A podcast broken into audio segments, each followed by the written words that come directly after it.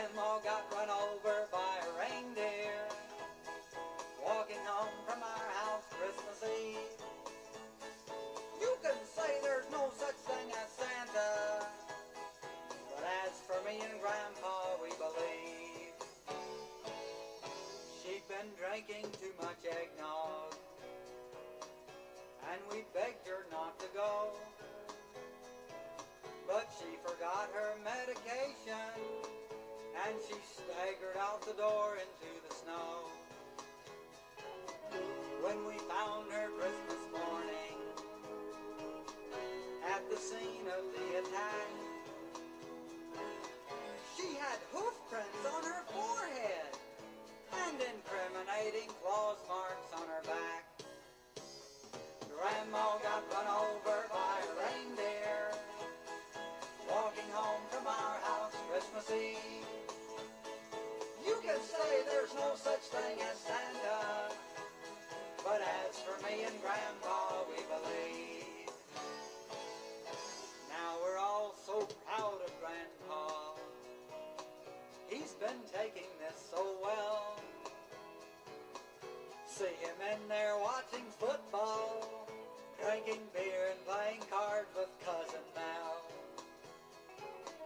It's not Christmas without Grandma. All the family's dressed in black. And we just can't help but wonder, should we open up her gifts or send them back? Send them back. Grandma got run over by a reindeer, walking home from our house Christmas Eve. You can say there's no such thing as Santa, but as for me and Grandpa, we believe. The goose is on the table, and the pudding made of fig. Ah, and the blue and silver candles that would just have matched the hair in Grandma's wig. I've warned all my friends and neighbors, better watch out for yourselves. They should never give a license to a man who drives a sleigh and plays with elves. Grandma got run over by a reindeer, walking home from our house Christmas Eve. Now you can say there's no such thing as Santa, but as for me and Grandma, we believe. Sing it, Grandpa. Grandma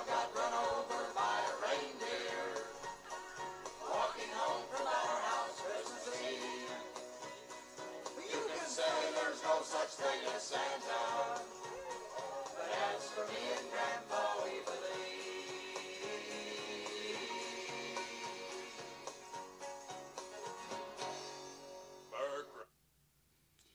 Well, hello there. You might want to pull up a chair. This is one wild file. Okay, I don't want to bury the lead. so, oh, just so let me pull up the file here. Um, the song you just heard, Grandma Got Run Over by a Reindeer, is a novelty Christmas song written by a person named Randy Brooks. The song was originally performed by the husband and wife duo of Elmo Elmo Shropshire and Patsy Trigg in 1979. Well, isn't that interesting? So here's the deal. Let me kind of, well, this file is like 60 pages, okay? So what I tried to do was put it into sections because I just started out very innocently looking at one thing and it unwrapped this entire entire deal about Santa and it's fascinating from the standpoint that you know Santa is, after all, an anagram for Satan, right? and um, so here's what I'm going to do today because this all boils into the um, who these people worship, okay? And there's going to be a lot more to come after. I, I'm trying to keep it to the point that we can focus in on this and hopefully send you off on a search for more information because once you start to unlock the right keywords because there's a lot of different ideas as far as you know there's no real clear idea of first of all when was jesus born you know as far as this whole christmas picture okay? And spoiler spoiler alert in the last i don't know year or two the vatican has come out and said that this saint nicholas character never really existed okay? So keep that into context while i go through the show today okay? Because what I believe, and I'm sharing you with you why I believe this, is that this is it actually an extraordinarily clever trick, okay? You traumatize all the children in the world with this idea of somebody coming down a chimney and the good children, the bad children, and I'm not going to get too engaged right now, but the whole thing is it's really a horror show set up for children, right? And then the parents come along and trying to solve this issue. And you know it, it, let's face it it's getting parents to lie to their children at a very formative stage. So and whether you did it to your children or not is not the issue right now because my point here is this was such a I would rate this as such a great manipulation on their part that I'll just share with you all the way that I got here, okay, without trying to get uh, so anyhow, so yeah, so here's and it's also you've heard me say a million times that evil has to come packaged as help to really work. And what is more evil than Santa? So, and you know, they're coming out in the open with a lot of this stuff because um, I'll just update a couple of things because there was a um, thing called the Commonwealth Games, okay? Commonwealth Games 2022 opening ceremony. Just type in those words, okay? Commonwealth Games 2022 opening ceremony, and that featured this mythical. Remember, we're talking really about mythical things here, right? So that featured this mythical character called Baal, B A A L. Okay, right there in the open. They brought this thing out in the open. It was it was a um, it's something else. So go go watch it. Okay. Commonwealth Games 2022 opening ceremony. Okay, and then there's another clip to look for. These kids supposedly, accidentally, in a Disney thing, they flash the word Satan instead of Santa. So, um, yeah, so uh, because I, heard a lot about um, that Christmas had been something else before it was Christmas, but I really didn't know in my head um, because there's all these messages around there as far as let's put Christ back in Christmas movement, and I'm very confused about it all. Right? I was confused about who is Lucifer, who is Satan. Are the, I, I kind of had commingled them as being the same person. So, so anyway, so and what really my main point here which got me into this whole Christmas deal is well, when I was looking into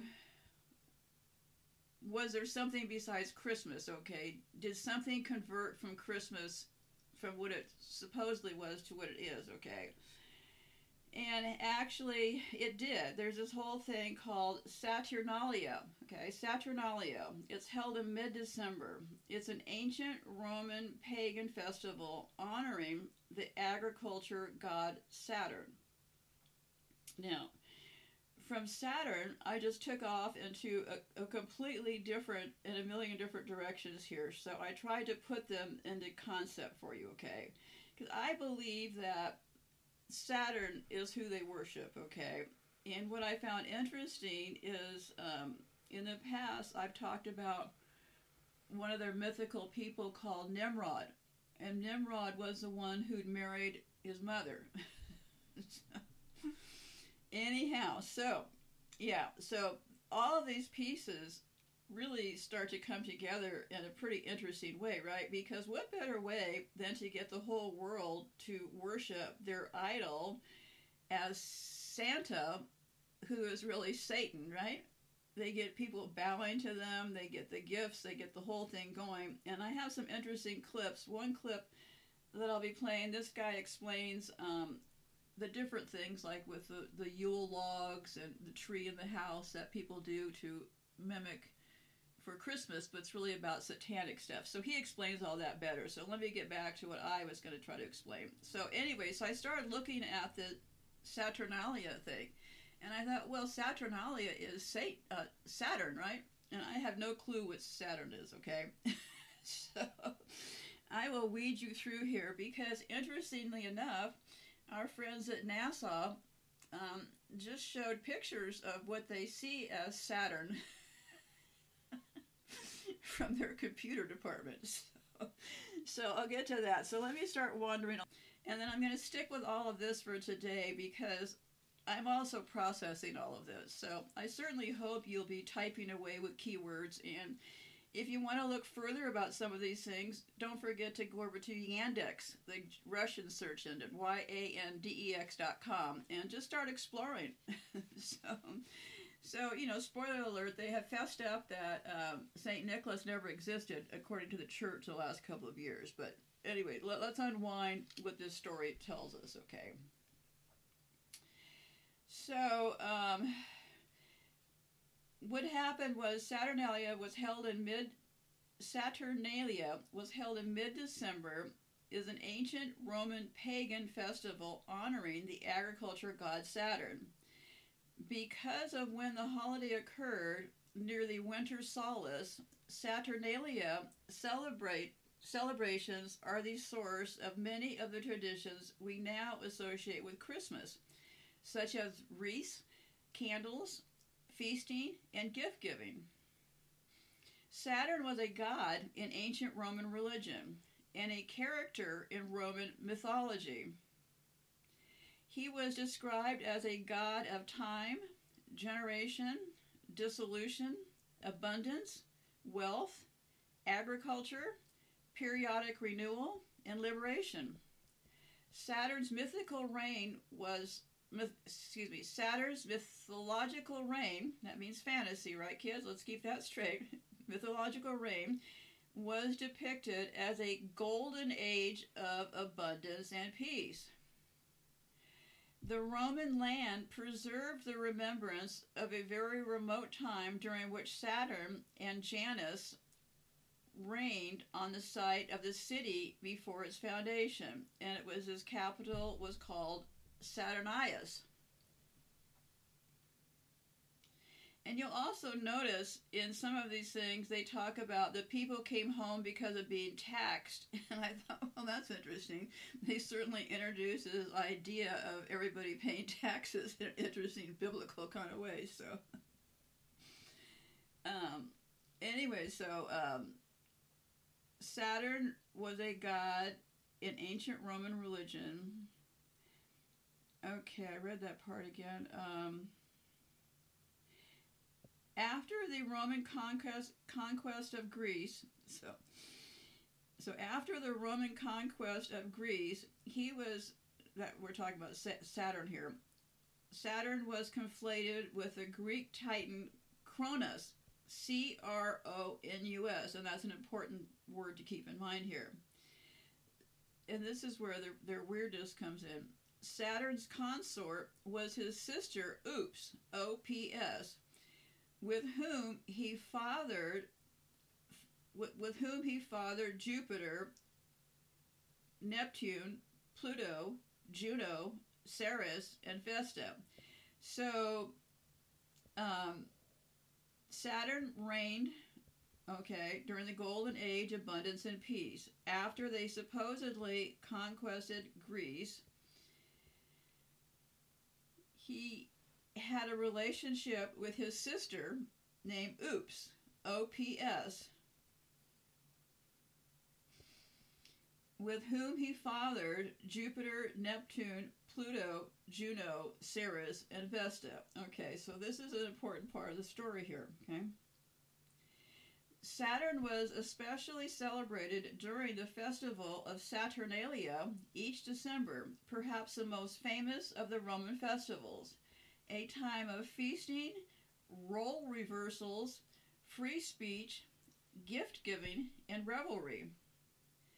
The temple of Saturn and the Roman the day of the week Saturday are both named after and were associated with him. Although probably the best known Roman holiday, Saturnalia, as a whole, is not described from beginning to end in any single ancient source. Modern understanding of the festival is pieced together from several accounts dealing with various aspects. The Saturnalia was the dramatic setting of the multi, multi-volume work of that name by of that name oh somebody okay you look for a multi-volume work called the Saturnalia okay by this person called Macrobius M-A-C-R-O-B-I-U-S okay they're the first ones that define this thing from many accounts. Okay um, this Macrobius is a Latin writer from late antiquity who is the major source for information about the holiday. Okay, keep this straight. It was all pieced together from this other stuff, right? So, okay, so sticking with the story here. Okay, um, Macrobius describes the reign of Justinus, J U S T I N U S, as King Satan King Saturn as a time of great happiness, both on account of the universal plenty that prevailed and because as yet there was no division into bond and free, as one may gather from the complete license enjoyed by slaves at this. Well, okay, let me unpack this. It's made me a little dizzy. The sentence is so long. So the slaves, I guess, during Saturnalia were um, able to gather around with everybody else during that time. Yeah, because they have the slaves actually knocking on door. Uh, anyway, so it's a complicated story, and there's many versions of it. I'm just trying to unpack the ones that seem to make the most sense to me. So, in in Lucian's um, in Lucian's Saturnalia, it is Cronus himself who proclaims a festive season when 'tis lawful to be drunken and slaves has license to revile revile their lord. So yeah, during that period slaves could also get drunk, okay? In one interpretation of Macrobius's work, Saturnalia is a festival of light leading to the winter solace with the abundance presence of candlelight symbolizing the quest for knowledge and truth. The renewal of light and the coming of the year was celebrated in the later Roman Empire as the birthday of the unconquerable sun on December 25th. There's a lot here to this light business because some people, and remember, when you start to wander around into some of these websites, it gets going to crazy town sometimes, okay? um, there's a lot of different beliefs out there. So, um, uh, what was I going to say about that? Oh, some people believe that, like the light that the Statue of Liberty has in her hand, is called the light of Lucifer, okay? Because this light business enters into this mythological thing here. Just like on JFK's um, gravesite, well, fake gravesite, they put a light, a, a, flaming light. That's also there. What they put on some of these famous fake deaths, like Princess Diana, they did that light of Lucifer thing at the tunnel of that place. So anyway, so yeah, it's something. It's it's the light thing is important to them, and the light thing connects down the road here to this Lucifer concept. Okay, so that's why they're talking about this renewal of light, okay? But you know, it also to me it gives the parents to lie to their own children, right? To add confusion about what lies are, to create mistrust in the early bonding stages. Because when I was looking into this, I got to tell you, um, they're not in children. Children, then I'm just guessing here. Okay, this is not an official study or anything, but it appeared to me that when children first are introduced to the Santa concept, they cry and they act like they, they want to get away, right? And the parents and the other people laugh and take pictures. Well, that, that seems kind of horrifying as a child, right? So then at that juncture, the rest of your life during Christmas, remember when Johnny was hysterical on, on Santa's lap? I mean, this whole scheme just has a lot of legs of how it is psychologically warfare from infant to adult, right? I mean, I gotta tell you, this is something else. So, yeah, because I call it now rug pulling psychological warfare, right? Get all the kids thinking they're to get gifts, get most of them disappointed in what gifts they do or don't get. Yeah, build it up to a big crescendo with all this fancy music and all this stuff going on. And I think it's like I was thinking the other day that it's like the um, remember when I was talking about and this this show is in the title when they had the orphan trains in this country. I talked about that I don't know the last year, but orphan trains is in the title. And what was significant in my mind about that whole story was this was that you know all these children were used to populate this country from infants to toddlers, right? And they were all put on trains and sent around this country is just the synopsis, right? And um, talk about initial cruelty because that set up that whole generation of people who didn't even know that they were probably orphans, right? Because they literally got dropped off in different towns. And um, what it created was they're, they're always going after our bonding with each other, right? So, what, what really got me about that whole story was that all of these kids thought it was just them they didn't know any other kids that suffered that way. So that's how they sold that entire fucking drama. Was they got each kid to believe that um, it was only them that got it, that no other kids got it. And um, I think they did this thing with the Santa deal too, because they get kids to believe that every other kid is getting fucking gifts and stuff, right? Which really, as it turns out, is satanic worship. But I'll calm down here a second. So, they get every kid to think they're the only ones who doesn't get all the gifts they want, right? Talk about isolation and fear and control. So yeah, and it really it seems to me like it takes a pretty big hit on the parent and child uh, bonding when the first thing out of the child's mouth is lies from the parents, right? So, but anyway, so yeah, and you know, and, and then the part about these memories of a child screaming and crying when really in the arms of Satan, who everybody thinks is Santa, right? This child becomes memorial, memorialized as something that the family makes into another part of this huge and strange transition, right? So this becomes a tradition of pain and terror, if you ask me. Yeah, just like they're now getting parents to turn their kids over to be mutilated, to become transgender. I mean, people want to talk all they want about these stories about them taking children and turning them over to be um, transformed or horrors happening among them, but a lot of this is happening by the own parents' hands because of this horrible, horrible setup they came up with this thing. So let me go here for one second. Um, so I don't know what it all means. I, I, don't know what it all means, but let me keep rambling along here, okay? Um, because there's also something in all this symbolism, okay, with the symbols number six in particular, okay, and um, you know we have you know the pentagrams, and then they have the five star symbol, and that's you know the Pentagon, and the Department of Defense is a building called the Pentagon. you know they're freaks for symbols, so when you start to look around, it starts to be a lot of things. And what I found interesting I remember in the past I've talked about sheriffs in this country being parts of gangs. This is not just something I cooked up, okay? But here's an interesting thing I had in this file.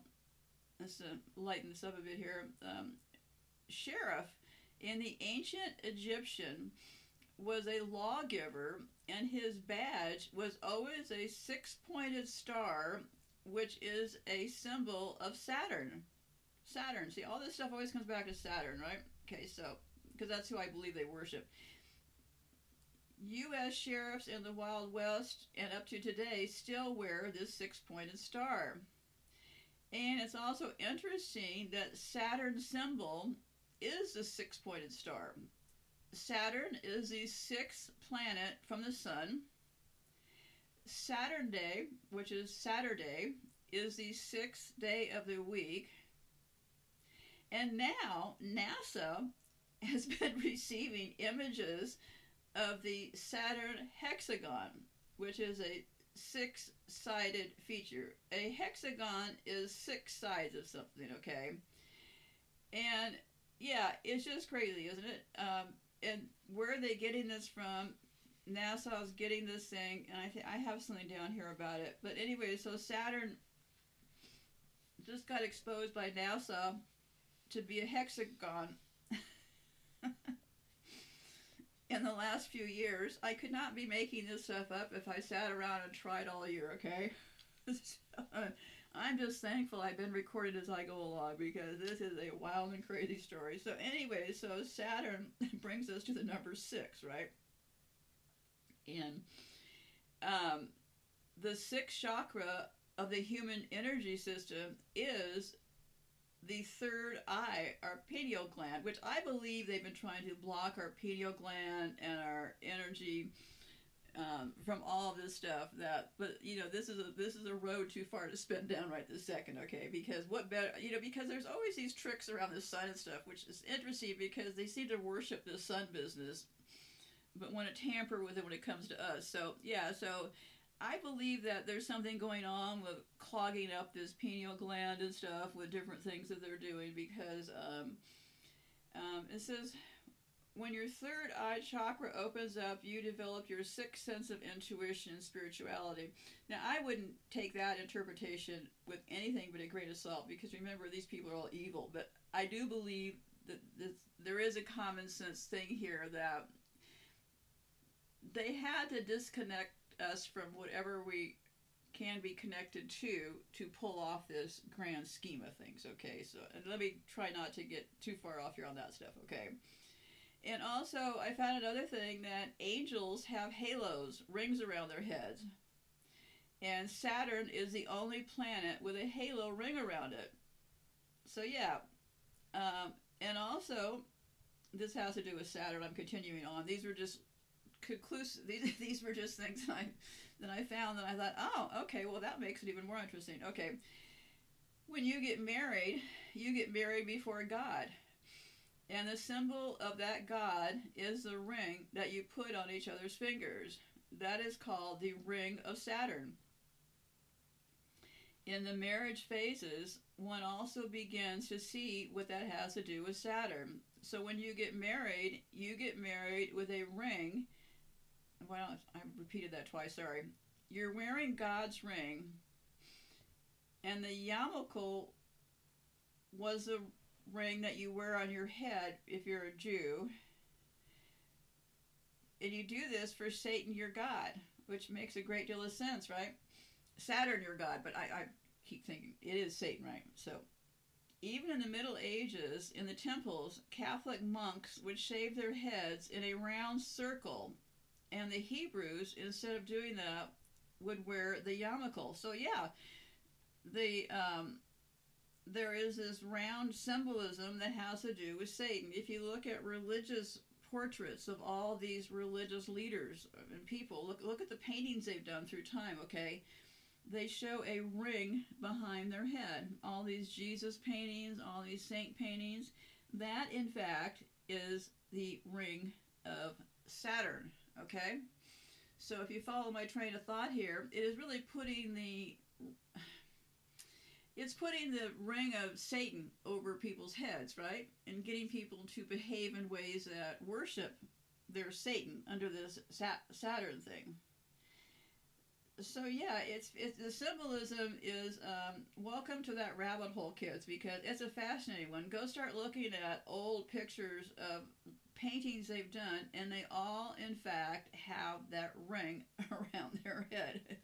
And that is exactly why, because they're symbolizing Satan to us, okay, with, with the ring of Saturn. Okay. And this is a little history about Saturn. His story, right? His story or mythology, however you want to look at this stuff. With the de- deposing of his father, Saturn became the ruler of the universe for untold ages, and he reigned with his sister, Ops, who also became his wife. It was prophesied that one day Saturn would lose power when one of his children would depose him. To prevent this from happening, each time Ops delivered a child, Saturn would immediately swallow it. When her sixth child, Jupiter, also known as Zeus, was born, Ops had him spirited away to the island of Crete. She then wrapped a stone in her swaddling clothes. Her deception was complete when Satan Saturn swallowed it, thinking it was the child. When this story is kind of confusing to me too, so just hang in there. Um, so she wrapped a stone in his. Oh, she wrapped a stone. I, I don't. I don't get about the stone part, but when Jupiter was grown, he secured the job of cupbearer to his father. So I'm guessing that Saturn swallowed it but didn't kill him. Um, Jupiter fed his father a potion that caused him to vomit up Jupiter.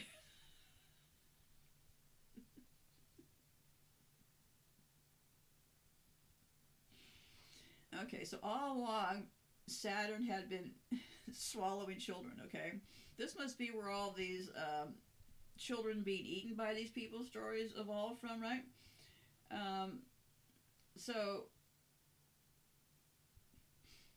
Saturn has kids with his sister. Ops. And uh, let me see here. It wasn't until so Saturn all along is swallowing these kids. So when they had their sixth child, everything is about six, right?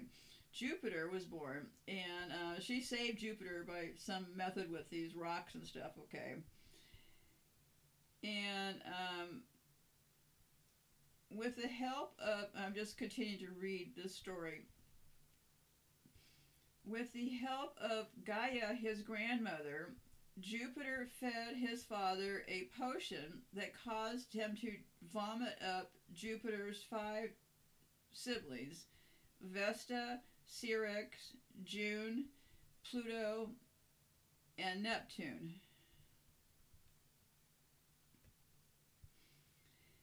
So, um, I, I don't know what else to say about that. Um,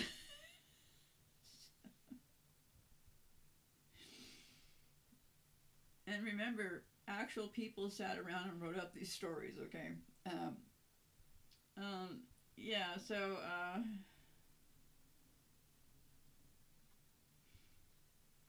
also, uh, oh, okay, let me get into this part now about the um, NASA deal. This is pretty interesting. Okay.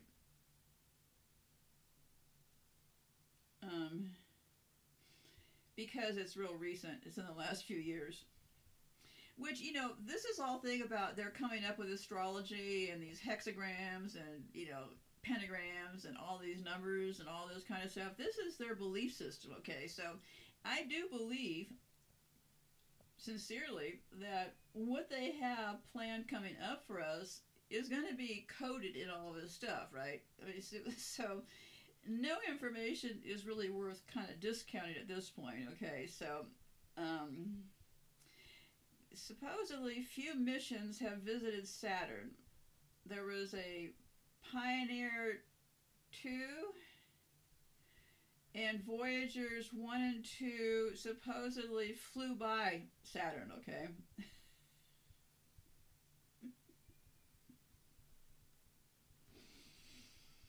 but there's a um, there was a, a word you're looking for if you're into astrology and stuff. There was a, I guess a satellite or whatever they call it called Cassini, C A S S I N I. Now that orbited Saturn 294 times from 2004 to 2017.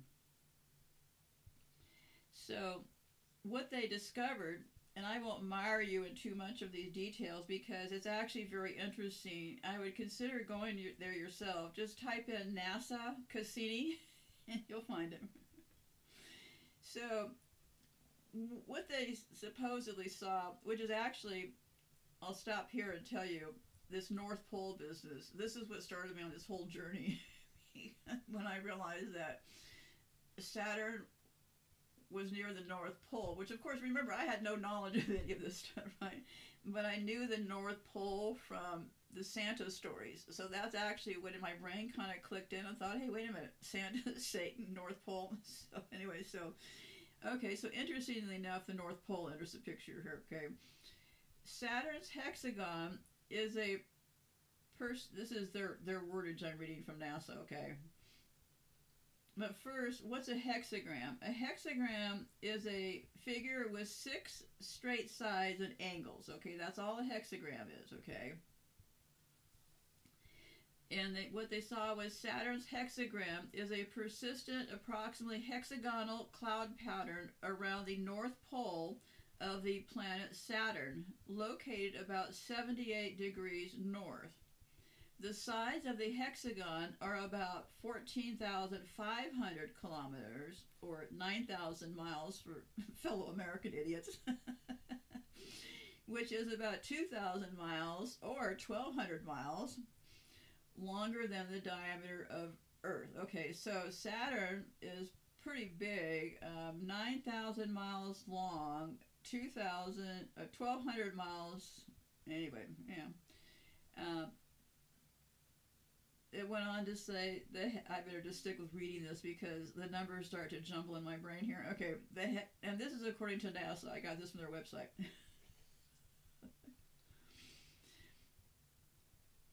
the hexagon may be a bit more than 29,000 kilometers or 18,000 miles. Um, maybe 300 kilometers high or 190 miles high it may be a jet stream made of atmospheric gases moving at 320 kilometers. It rotates with the period of and the same period as Saturn's radio emissions from its interior. Anyway, if you're really into scientific stuff and you're a lot smarter than I am, go look at Saturn and Hexagon and this NASA stuff because you'll be able to um, make more sense. Okay, so let me just stick with a little bit more of the history here. Saturn's hexagon was discovered during the Voyage mission, Voyager mission in 1981 and was later revisited by the Cassini Huygens, that's C A S S I N I dash H U Y G E N S in 2006. During the Cassini mission, the hexagon changed from a mostly blue color to more of a golden color. Saturn's south pole does not have a hexagon, as verified by Hubble observations. It does, however, have a vortex, and there's also a vortex inside the northern one. So, beyond that, that is all I know of that. Somehow, um, NASA said, oh, look, there's a hexagon on Saturn. Okay, recently. Santa Claus, also known as Father Christmas, St. Nicholas, St. Nick, Kris Kringle, or simply Santa, is a legendary character originating in Western in Western Christian culture, did you hear that part? Originating in Western Christian culture, who is said to bring children gifts during the late evening and overnight hours on Christmas Eve of toys and candy or coal or nothing, depending on whether they are naughty or nice. He supposedly accomplishes this with the aid of Christmas elves, who make the toys in his workshop often said to be at the North Pole, and flying reindeer who pull, pull his sleigh through the air. The modern character of Santa is based on folklore traditions surrounding St. Nicholas, the English figure of Father Christmas, and the Dutch figure of Sinterklaas.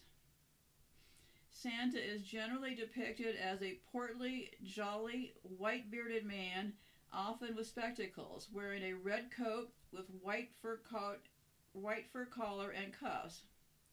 The white fur cuffed red trousers, red hat with white fur, and black leather belt and boots, carrying a bag full of gifts for children. He is commonly portrayed as having as laughing in a way that sounds like ho ho ho. This image became popular in the United States and Canada in the 19th century due to the significance of the 1823 poem A Visit from St. Nicholas. Character, char, caricatures, God, excuse me, it's early, and political cartoonist Thomas Nast also played a role in the creation of Santa's image. The image has been maintained and reinforced through song, radio, television, children's books, family Christmas di- Christmas traditions, films, and advertising.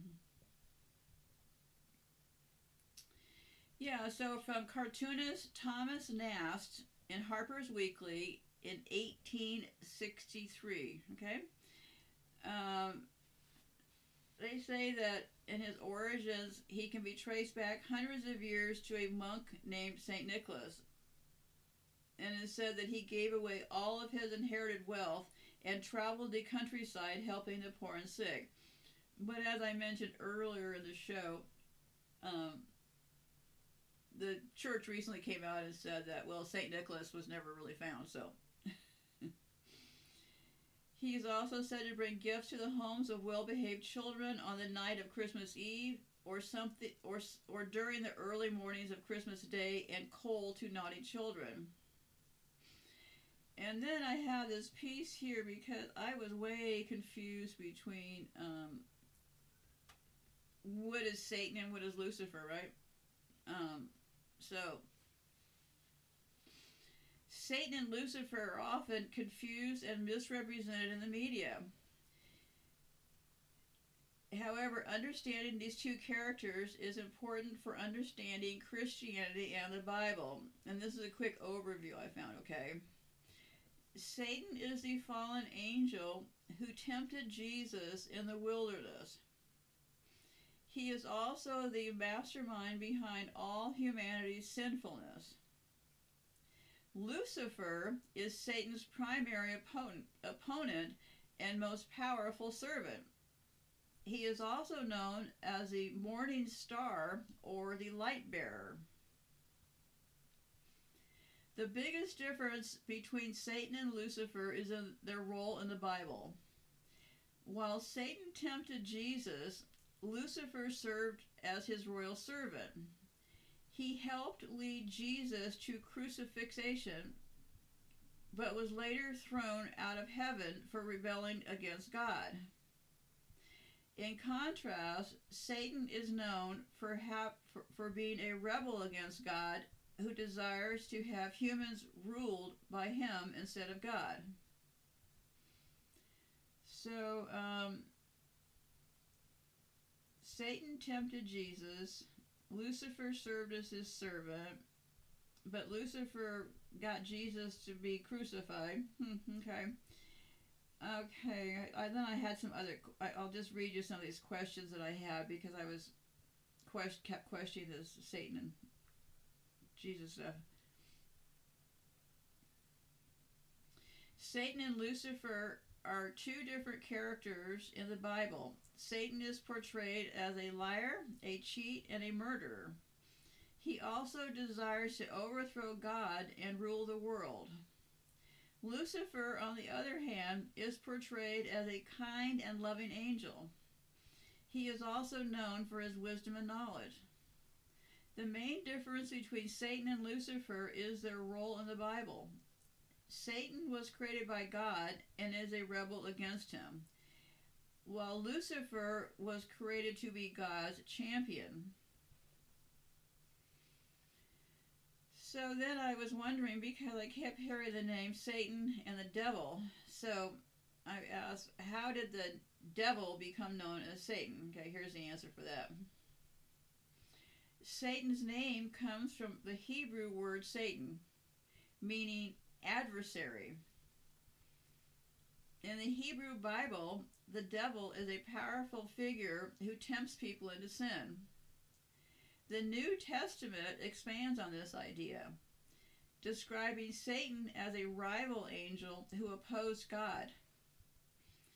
In Christian art and literature, Satan also often has horns and a tail.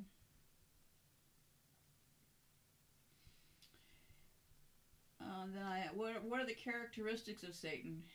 Satan is a fallen angel who re- rebelled against God. He is the devil or the evil one, and he is motivated by greed, envy, and hatred. Satan's main goal is to ruin human life and keep people in bondage to sin.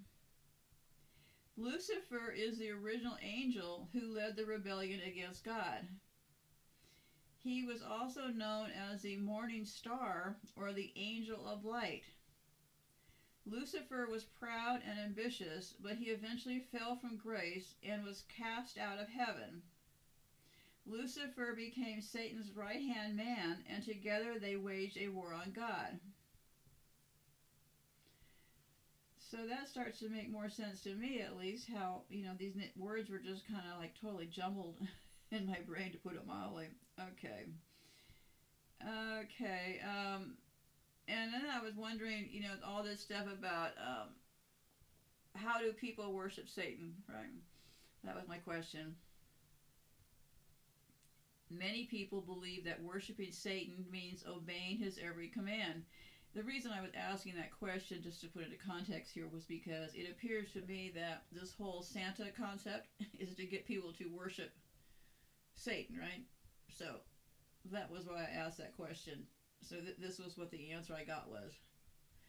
And if you are bold and go down some of these satanic believer sites, it, it, it, it just it's pretty madness, right? Um, you, you really you really walk off the highway into some crazy zones there. So this was a pretty pretty clear answer as far as why they worship. At least it made sense to me because I believe they're trying to control and get to manipulate us to worship who they worship is the bottom line here. And I just believe that. Okay, this is the reason I'm sharing my work is so everybody can kind of thinky thinky for themselves. okay, so many people believe that worshiping Satan means obeying his every command. However, there is a big difference between obeying and worshiping him. Worshipping means offering your full and complete respect and adoration to someone or something. Obeying means doing what someone tells you to do out of respect for their authority. Satan is portrayed as the arch enemy of God in many religious texts, but this doesn't mean that he demands blind obedience from his followers. Oh, wait a second. I gotta keep. I've got a battery problem, and the last thing I want to have is the thing to disconnect. Okay, hold on. Okay. Okay, where was I? Satan is portrayed as the arch enemy of God in many religious texts, but this doesn't mean that he demands blind obedience from his followers. In fact, one of the things that makes him so dangerous, we're talking about Satan here, is his ability to tempt humans into sinning against God. While some people may view this as a way to earn God's wrath, others see it as an opportunity to learn about themselves and their own strengths and weaknesses. Well, I don't know. Um, I don't know. I'm going to um, take a very quick break here in our um, fun day and um, play a little Christmas music.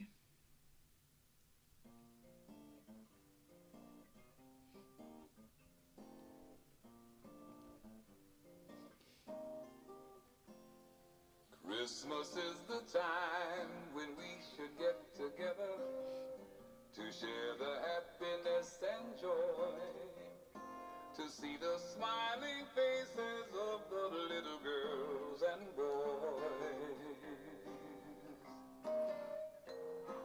Christmas is the time when we should all give thanks to the Lord above for watching over us and sending down his precious love.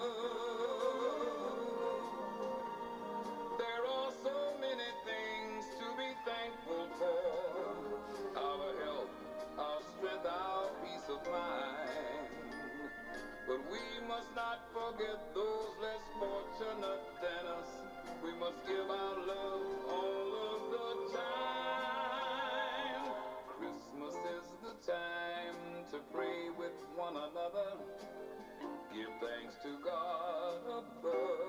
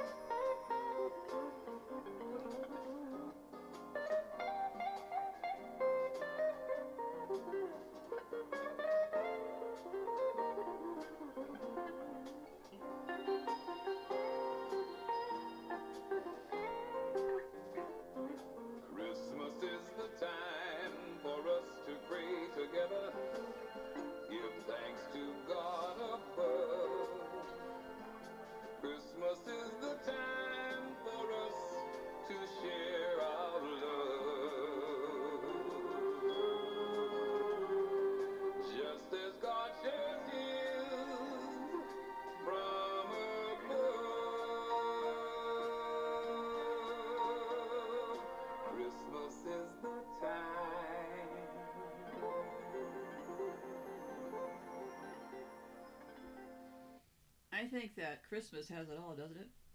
The manipulation, psychological imprinting. I mean, please. Um, the sales. Okay, where was I here? Um,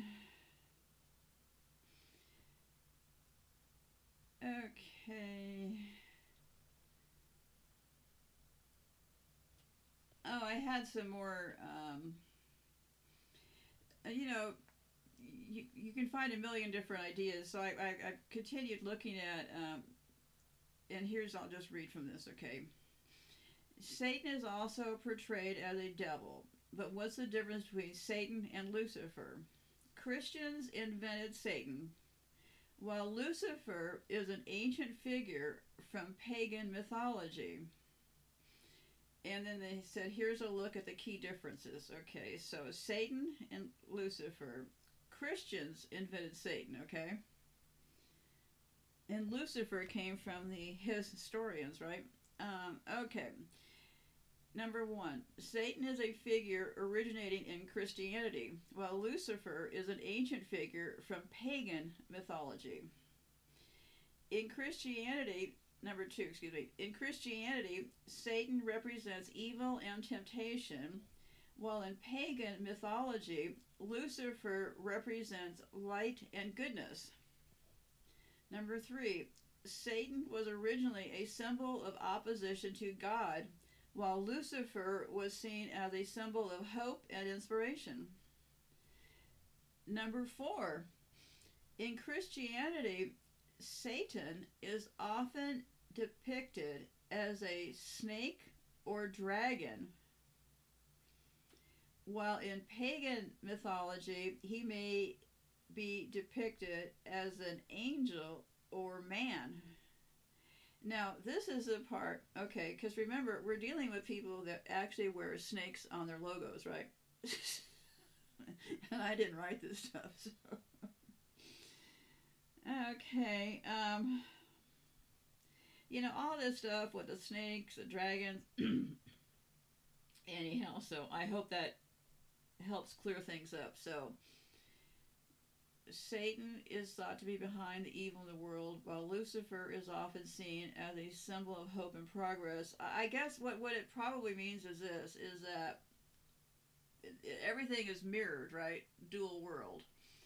So everybody agrees that Satan is a pretty evil person, right? Or evil entity, or whatever the hell you want to call it. So everybody agrees that Satan is evil.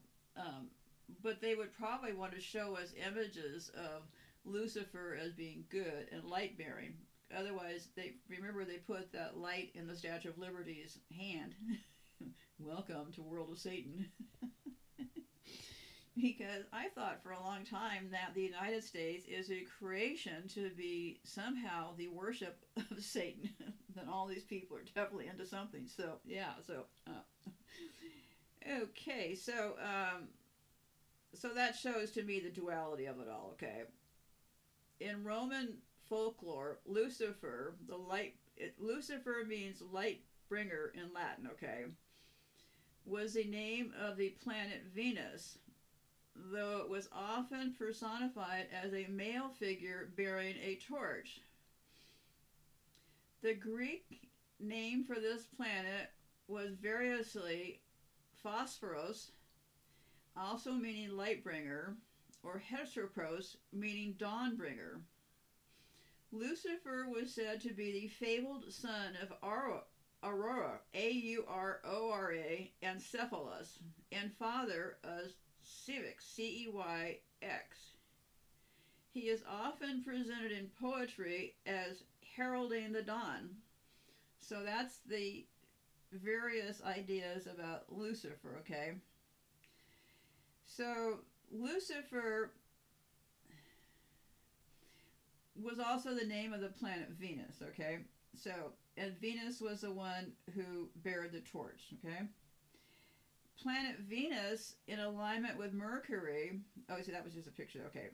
So, the Latin word corresponding to Greek, phosphorus, is Lucifer. So there's all these words that lead back to Lucifer. It is used in its astronomical sense both in prose and poetry. Sometimes poets personify the star, placing it in mythological context. That's that star we see everywhere, right? Um, they have like stars on the flag for the United States. All, all those stars are very significant to these people, okay?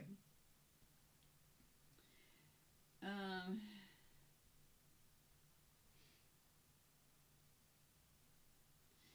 Oh well, you know, like I said, this file is kind of a mess. But this was this was the part about the um, and just so you understand, trying to put like over sixty pages into different kind of context, a little bit complicated. So anyway, so let's get over to the NASA time again. I wish I had some um, Swift NASA music to play, but I don't. Okay. Okay. And keep in mind, they have based their entire world on these numbers, what degree this is, what specifically this word is, and all of this. So I will read from what their text says, okay? And this was a text that I found that was published on March the 27th, 2007. And everything they do has some significance in numbers, okay? Okay, it read A bizarre six sided feature encircling the North Pole of Saturn near 78 degrees north latitude has been spied by the visual and infrared mapping spectrometer on NASA's Cassini spacecraft. This image is one of the first clear images ever taken of the North Pole region as seen from a unique polar perspective. Originally discovered and last observed by a spacecraft during NASA's Voyager flybys of the early 1980s. And they really said that Voyager's flybys, so I guess they just flew by, right? Of the early 1980s, the new views of this polar hexagon taken in late 2006 prove that this is an unusually long lived feature on Saturn. This image is the first to capture the entire feature in North Pole region in one shot and is also the first polar view using Saturn's thermal glow at 5 microns, which is seven times the wavelength visible to the human eye as a light source. This allows the pole to be revealed during the nighttime conditions presently underway during a north polar winter. Phew, I'm glad we cleared that up. okay, I'm continuing on from this NASA page. Previous images from Voyager and from ground based telescopes suffered from poor viewing perspectives, which placed the feature and the North Pole at the extreme north limb or edge of the planet. To see the deep atmosphere at night, the infrared instrument images the thermal glow radiation from Saturn's death. I don't know. I, they have to have some infrared images. Clouds at depths of 75 kilometers are lower than the clouds at visible wavelengths, blocking this light, appearing dark and so. Well, I'm losing myself here. Um, to show features, to show clouds as features that are, if you, and if you want the serious version, it's right on the NASA website. okay, to show clouds as features that are bright or white rather than dark. The original image has been contrast reversed to produce the image shown here. Well, yeah. Um, that is really uh, about it. Okay. Uh, so, the Cassini Huygens Mission is a cooperative project of NASA, the European Space Agency, and the Italian Space Agency. The Jet Propulsion Laboratory, a division of the California Institute of Technology in Pasadena, manages, manages the mission for NASA's Science Mission Directive. The Cassini orbiter was designed, developed, and assembled at JPL, whatever the hell that means. Um, the visual and infrared mapping spectrometer team is based at the University of Arizona, where this image was produced. Yeah, well, I'm sure they're probably where their graphics department is done, right? Okay. Um. Okay. Now. Yeah, that that's a story about how NASA now has discovered this hexagram thing. Okay. Saturn was one of the most expressly mentioned planets in the Bible, is what I found, along with Venus and Earth. Um, it's also represented by Chun and Remphan in the Bible and in Hebrew, and is expressed as a planet in charge of the Jews, which really, I'm being serious, I don't know what that means. That's just what it says, okay. Um, so I don't know. I, I and then I had some of these. Um, you know, all these all these names keep popping up, like the Eye of Horus, Eye of Horus, and all of them, um, with all these planets and stuff I've been looking into. So I pulled in some of this planet stuff um, because remember they, they wrote this story right? So it's a little bit early on to start discounting any of what this is it's mythology right? And we need to put it into our our brains to kind of try to make it make sense. So um, there was this thing about the greek osiris chopped into 13 pieces I don't know. I, I these people. Um, it was just these weird things. I, I guess I just had I had a list of weird things that they do. Um,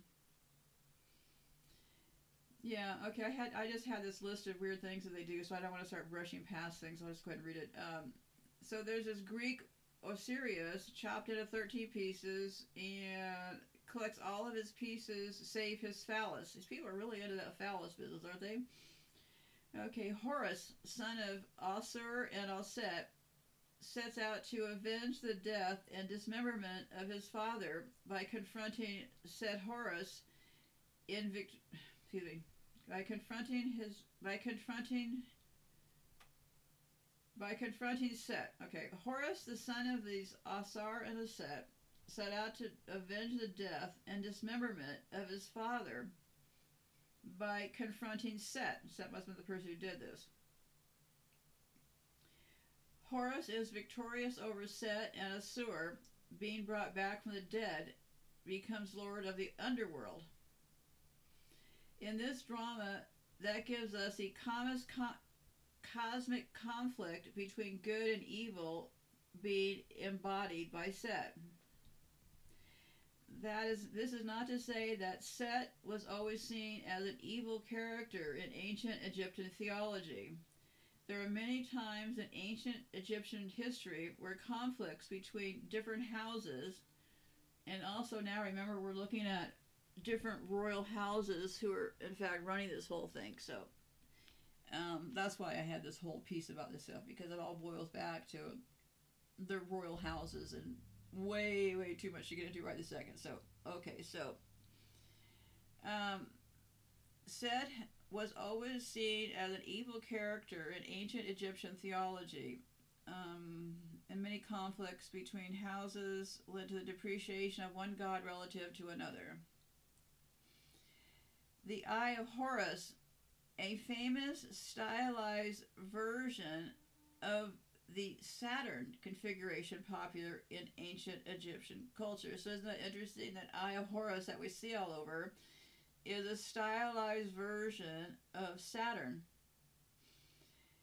See how this all starts to make sense? Um, the all-seeing eye on the U.S. dollar note is the most modern symbolic incarnation of the Saturn configuration. All roads are certainly leading back to Saturn, wouldn't you say, kids? Okay. Um, Mythology tells us Venus was born out of Saturn. The ejection of the planetary body that became known as Venus was a particularly violent result of Saturn's flaring after contact with the sun heliosphere. What that means, I don't know. Um,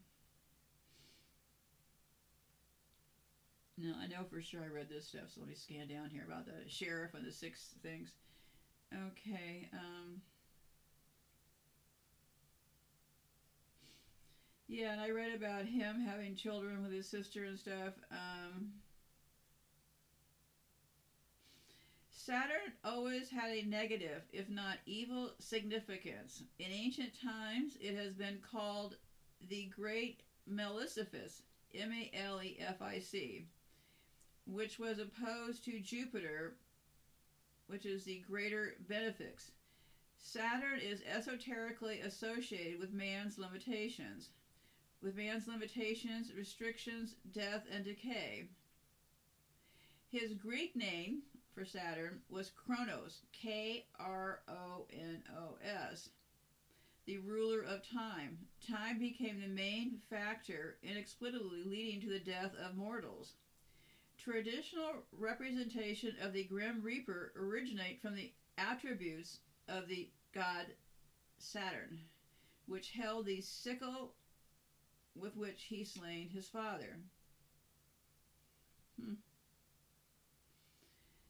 Okay, the entire world has been wish- worshiping Satan for thousands. Excuse me, I keep. Let me get the words right here. This is a new blurb. The entire world has been worshiping Saturn for thousands of years. The cult has never been stopped, and its rites are still present to this day.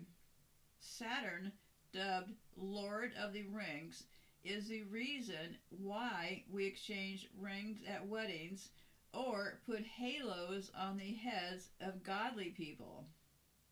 Since ancient times, sages gazed at the stars adm- admiring their heavenly glow and attributing them to godly powers based on their effect on humans.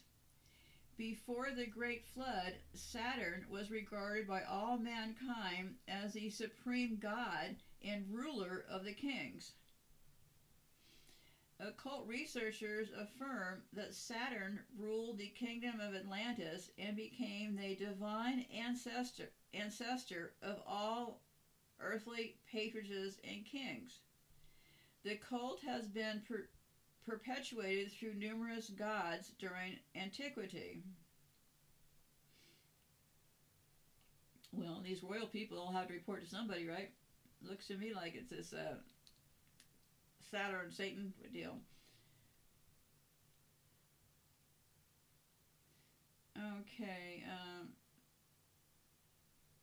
no, I don't know about this because um, I'll just read it, okay? Kronos or Saturn, Dionysus, Hyperion, Atlas, Hercules were all connected with a great Saturnian continent. They were kings that ruled over countries on the western shores of the Mediterranean, Africa, and Spain. Yeah, like I said, um,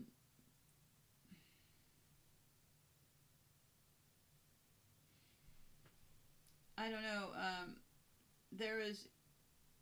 It's a it's a it's a rabbit hole of all rabbit holes. Um, and let me tell you something else that kept coming up, which I found just um, well. A lot of the things that I've been reading about start to make a lot of sense. Okay, because this goat business, right? All over online, they, they just talk about that Baphomet goat, which is the goat, two sexes and all. B A P H O M E T goat. Okay. And here's another goat that comes into this Saturn picture. Um, and remember, supposedly they worship those goats. So, um, they have this character called Pan, P A N, okay? It's a half man, half goat, okay, called P A N. Extremely, once you learn the right words to look for, this stuff opens up just endless information. So, let me try to recap what I found out about Pan because, of course, all this talk all this time about goats, right? Okay, Pan has been associated with Saturn while Saturn rules Capricorn. Capricorn is represented by a goat fish hybrid. So Saturn rules Capricorn, and Capricorn is by, by the goat and fish hybrid, okay? Okay.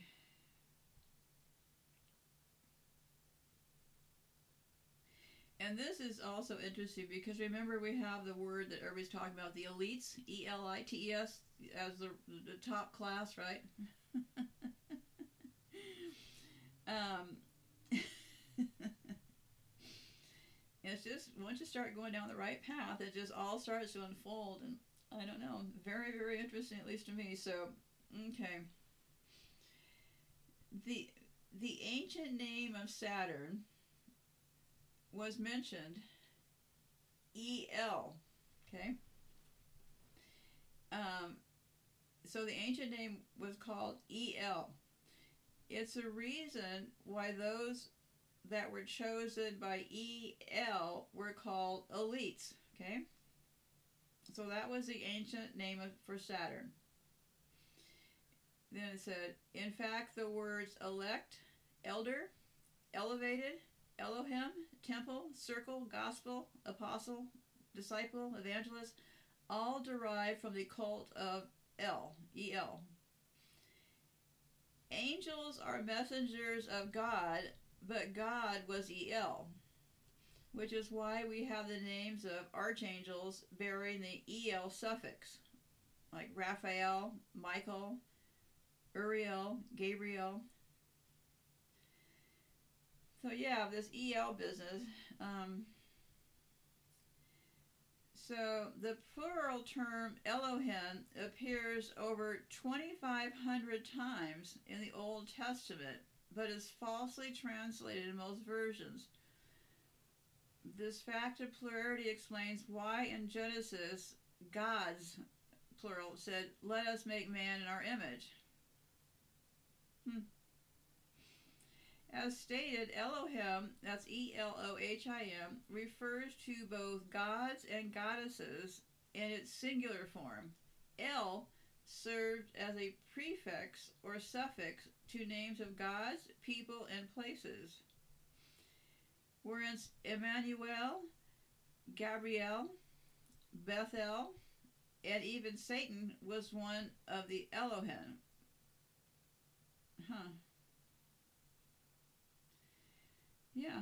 you know, they all identify them by their own symbols, right? If it makes sense, it makes sense. So, you know, um, and then um, the gods of Elohim and angels, you have the EL over there again with the angels, the messengers of God. When witches cast a spell, EL again, they put the hex, which is the number six, on someone. Because hex is hexagram, right? We say I put a hex on your house. That's a hexagram. And when chefs deep fry something, they deep six it. Huh. Okay. Um, yeah, and then you look at all the logos. All you have to do is do a very quick search of logos using Saturn. Pretty obvious. Um, they have um, Saturns all over the place. There's even a car called a Saturn. Um, the logos are just insanely easy to find, and just it's so over your face that it's kind of hard to. You think, how did I miss this all this time, right? Um, now I don't know what this means, so I'll go ahead and um, scan past it. I think it's a. Um,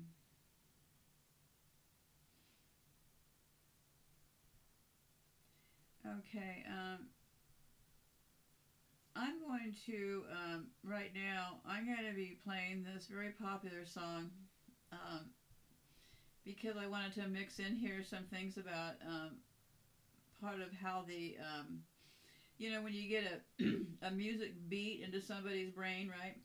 And um, it's pl- they're playing, and what better beat to have in our brain than Jingle Bells?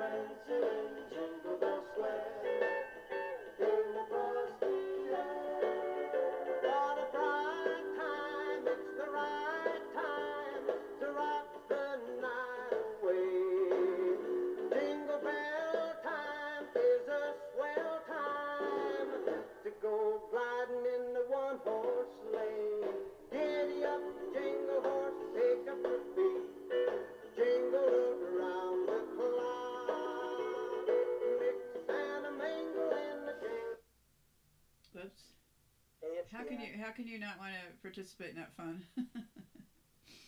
yeah, all the psychological manipulations, right? What's more manipulating than that Jingle Bell Rock song? Um, let me see here. I had something about it. Um, because Jingle Bell Rocks, um, the artist was Bobby Helms. Um, the release date was 1957. That was when the good times were really rolling, right? A home for everybody, a big old car in every garage. um, 1957. Jingle Bell Rock, Bobby Helms made one of the all time great Christmas songs, one of the best that was still entering the charts 60 years after it was recorded. so, yeah, there's a lot of ways that we've been manipulated. So, let me get back to um, this stuff is going to be stuff that um, Well, I'm going to take you through it because um, I, I've decided that, you know, from the very beginning, you know, what, five and a half years ago, that I wasn't going to edit based on what I thought you might like to hear or not hear. So let me just keep going here. I don't know how long we are in time here, but it doesn't really matter. So, um, so um, this brings in um, because we have those um, Moloch characters entering the picture and stuff. Um, um, what I think I'm going to do with this is put this into a whole different thing later because, uh, but this Moloch thing is where they um, had the half man, half bull person that they made sacrifices to. But okay, um,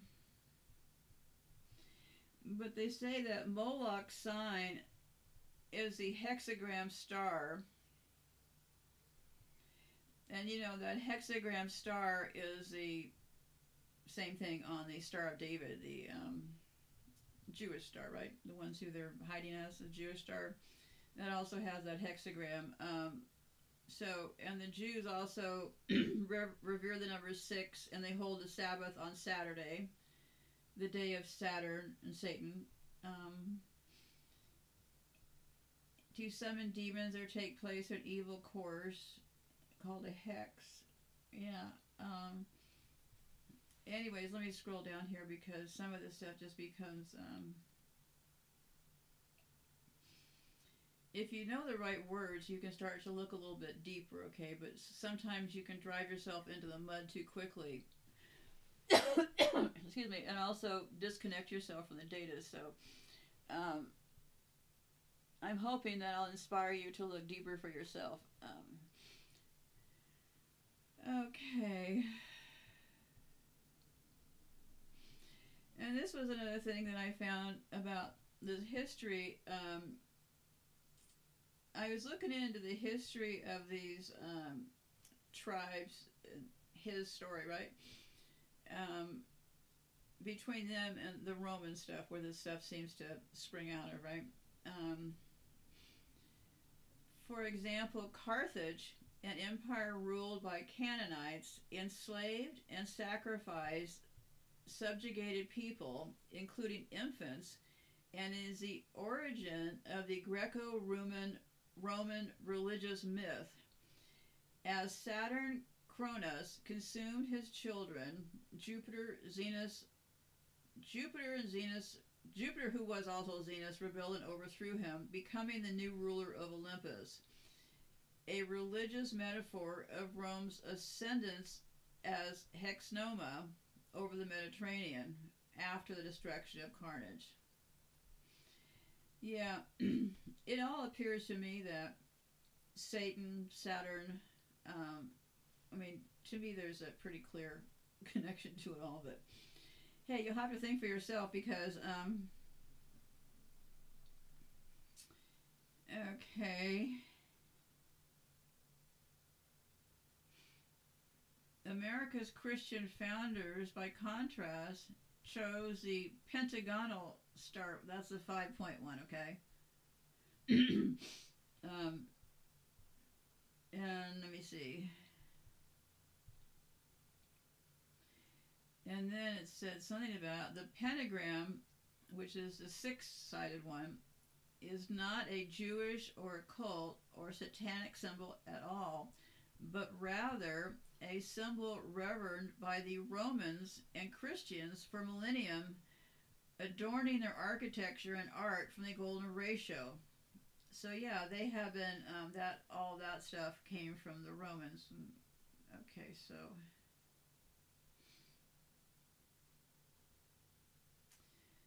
So, yeah, um, some of the history becomes um, just, let me scroll down here. Um,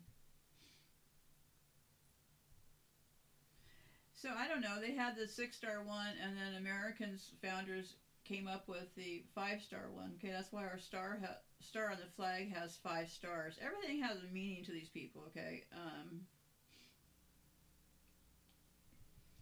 and also um, the Pentagon is, um, you know, we have the American that government place called the Pentagon. Um, the Pentagon is the U.S. Department of Defense.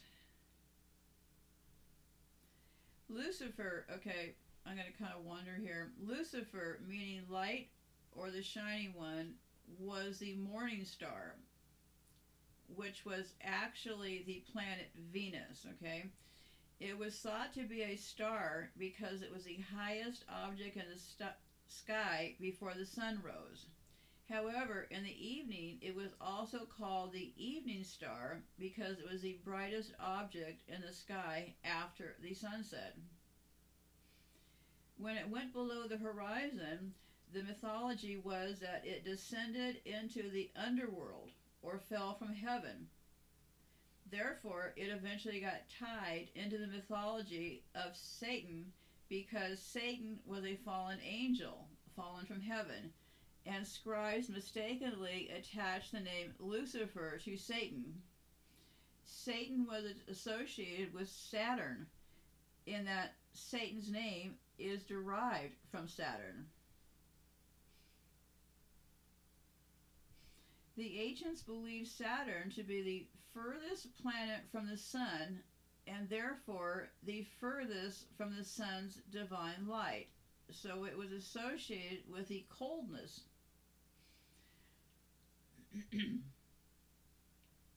cold was associated with darkness and the underworld because during winter it's cold. We have shorter days and crops and other flora die or go dormant. So their mythology, the sun spent more time in the underworld during this time. Also in astrology, which was practiced in most ancient civilizations, Saturn is directly across from the sun on the astrological wheel and therefore is its is its adversary just as Satan is the sun's adversary in Christianity. So Satan, excuse me, Saturn being directly across from the sun in astrology means it's its adversary. Wow, it's a lot to unpack. Um, these ancient world mythologies eventually got co opted by Christianity, who turned these stories into history. When the mythologies about the gods were often metaphors for astronomical bodies and events. Imagine that, right? it's like they knew how to use the copy and paste feature back then, right? We're living in a copy and paste world, kids. Copy and paste, that's what it is. Okay. so, uh, so the Christianities turned the stories into history.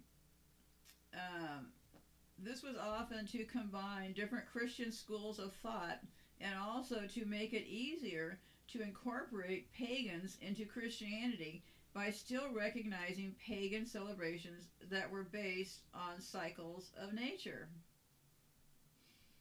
They just changed this just changed the names in mythology but kept the premises. In ancient pagan mythology, Saturn was depicted by Pan. Remember that Pan I was talking about earlier? a half human, half goat with horns on his head who played a pan flute. The pan flute represented the rings of Saturn, or the harmony of the spheres. This image of Pan later became associated with images of, of Satan. The god Pan was a symbol of Saturn because Saturn is enthroned in the astrological sign of Capricorn, which is symbolized by the goat. Bah, bah. Saturn is the ruling planet in the sign of Capricorn. So when Saturn is in its home sign, it is enthroned.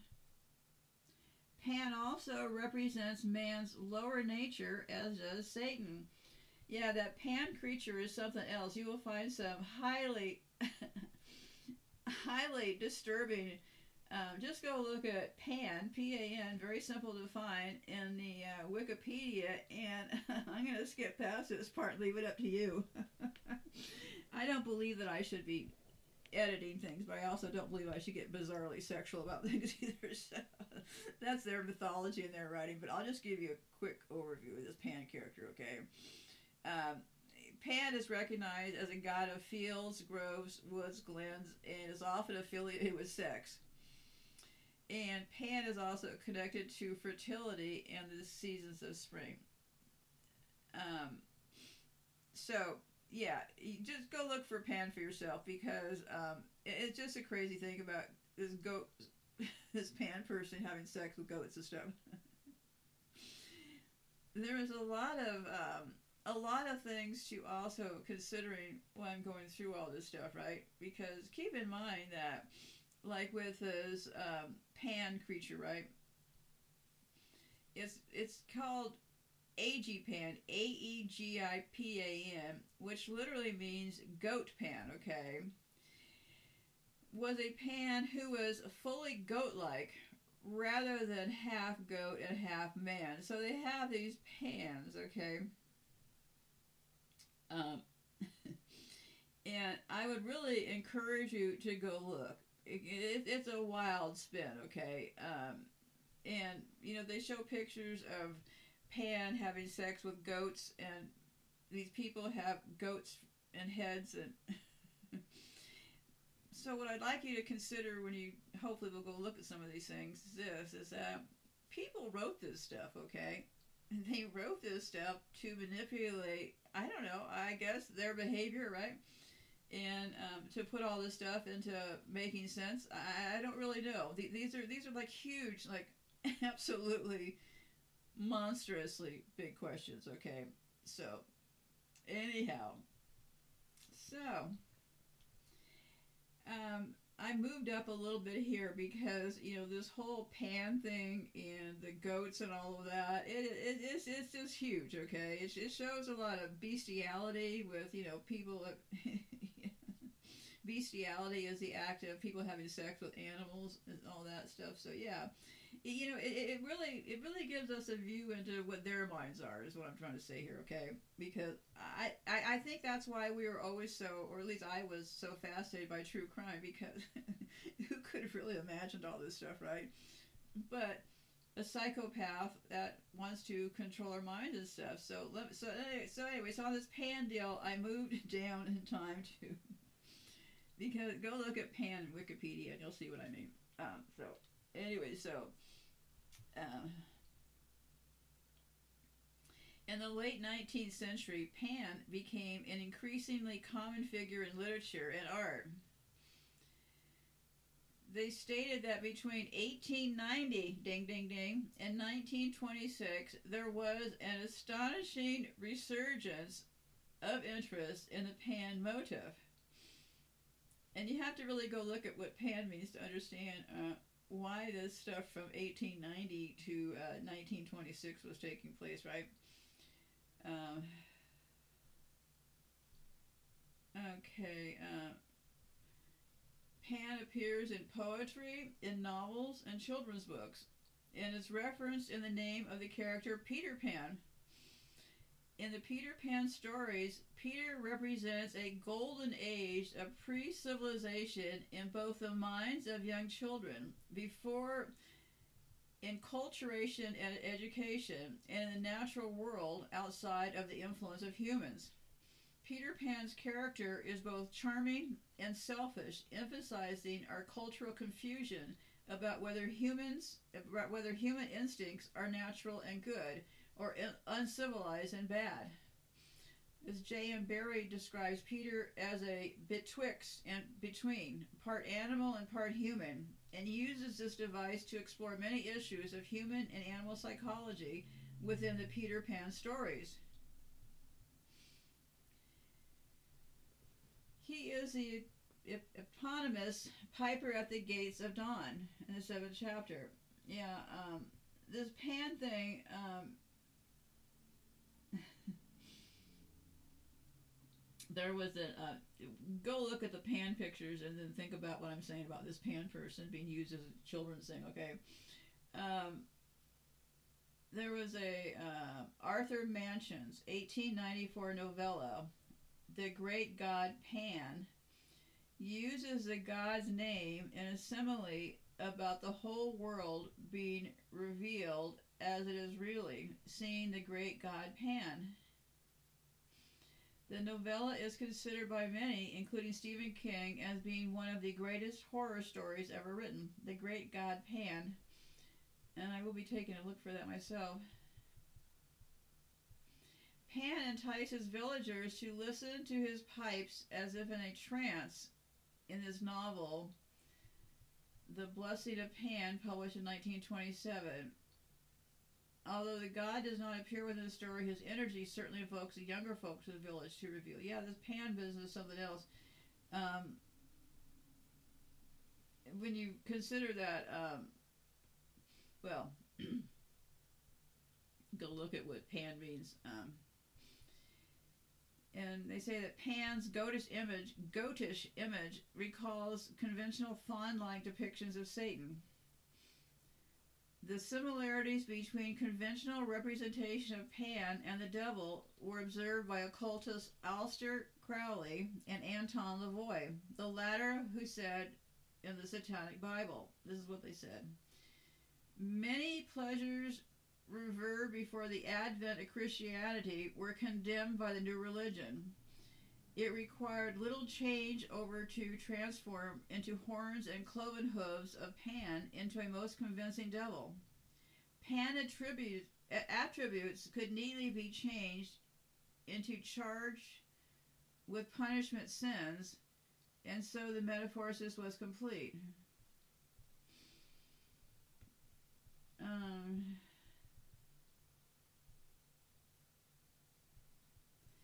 Yeah, I talked about it e-business and elites, but I have a little better um, understanding here of it, so I'll, I'll tell you. um, El, which is El, basically means Lord or God. It is an Arabic word and is the name for God in the ancient world. The ancient world was made up of many different cults which eventually transformed into the religious religions of today. El was also the name for Saturn, Satan, in the ancient world. So El at one point was known as Saturn or Satan. Um, I don't know. Um, in these ancient cults who believed in the gods Baal, B A A L, and Moloch, who were also versions of Satan. Or I guess this Baal and Moloch are considered versions of Satan or Lucifer. But here again, see, they start to confuse the issues. So I'm going to go with what I said earlier about the difference between um, uh, the difference between them. But here's what's different. Um, the um, Baal and Moloch were also versions of Satan or Lucifer, right? Both of these gods also demanded child sacrifices from their followers. The, that Baal and the Moloch, okay? Because you have those people marching around in that recent game with the thing. Moloch is a name or term that applies several times in the Hebrew Bible, primarily in the book of Leviticus. The Bible strongly condemns practices associated with Moloch, which appears to have included child sacrifice. Traditionally, Moloch has been better understood as referring to a Canaanite god. So, um, these words, um, Moloch, which is also known as Satan, was represented by a bull. That's what they were pulling around in that European thing recently. And its followers had to make child sacrifices. So this is where this child sacrifice thing comes from, is this Moloch character, okay? Um, and then we have Baal, B A L, which can also be shown as a bull or a ram, okay? Um, and then the one that we see more commonly is the Baphomet. That's the one that is half male, half female, sitting in the chair. Baphomet came later and was a satanic deity that the Knights of Templars were accused of worshiping. That supposedly was incorporated into occult and mystical traditions. All three entities are representative of Satan, Lucifer, and involve child sacrifice. You know, you, you'll start to see the patterns because a lot of things become kind of copy and pasted, if you want to know what I mean. But anyway, so um, it's interesting when you, when you learn to look around some of the symbolism because uh, this Moloch thing, um, they have the um, bull on Wall Street as a bull. Okay, now this is another interesting part about the Saturn business, okay? Just because Saturn is all over our visual once you start taking a look at the Saturn stuff, I've just tried to condense from my notes the parts that would not totally confuse the issue, but hopefully engage and interest people. That's a big one.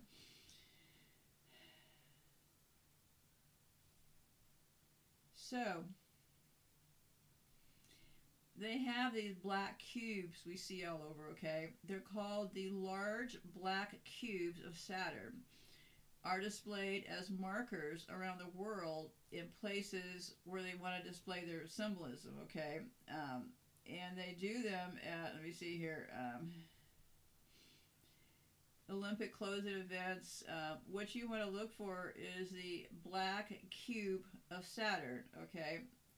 The black cube of Sat, the black cube of Saturn and satanic sim- symbology is incorporated into various religions around the world that many worshippers are completely unaware of.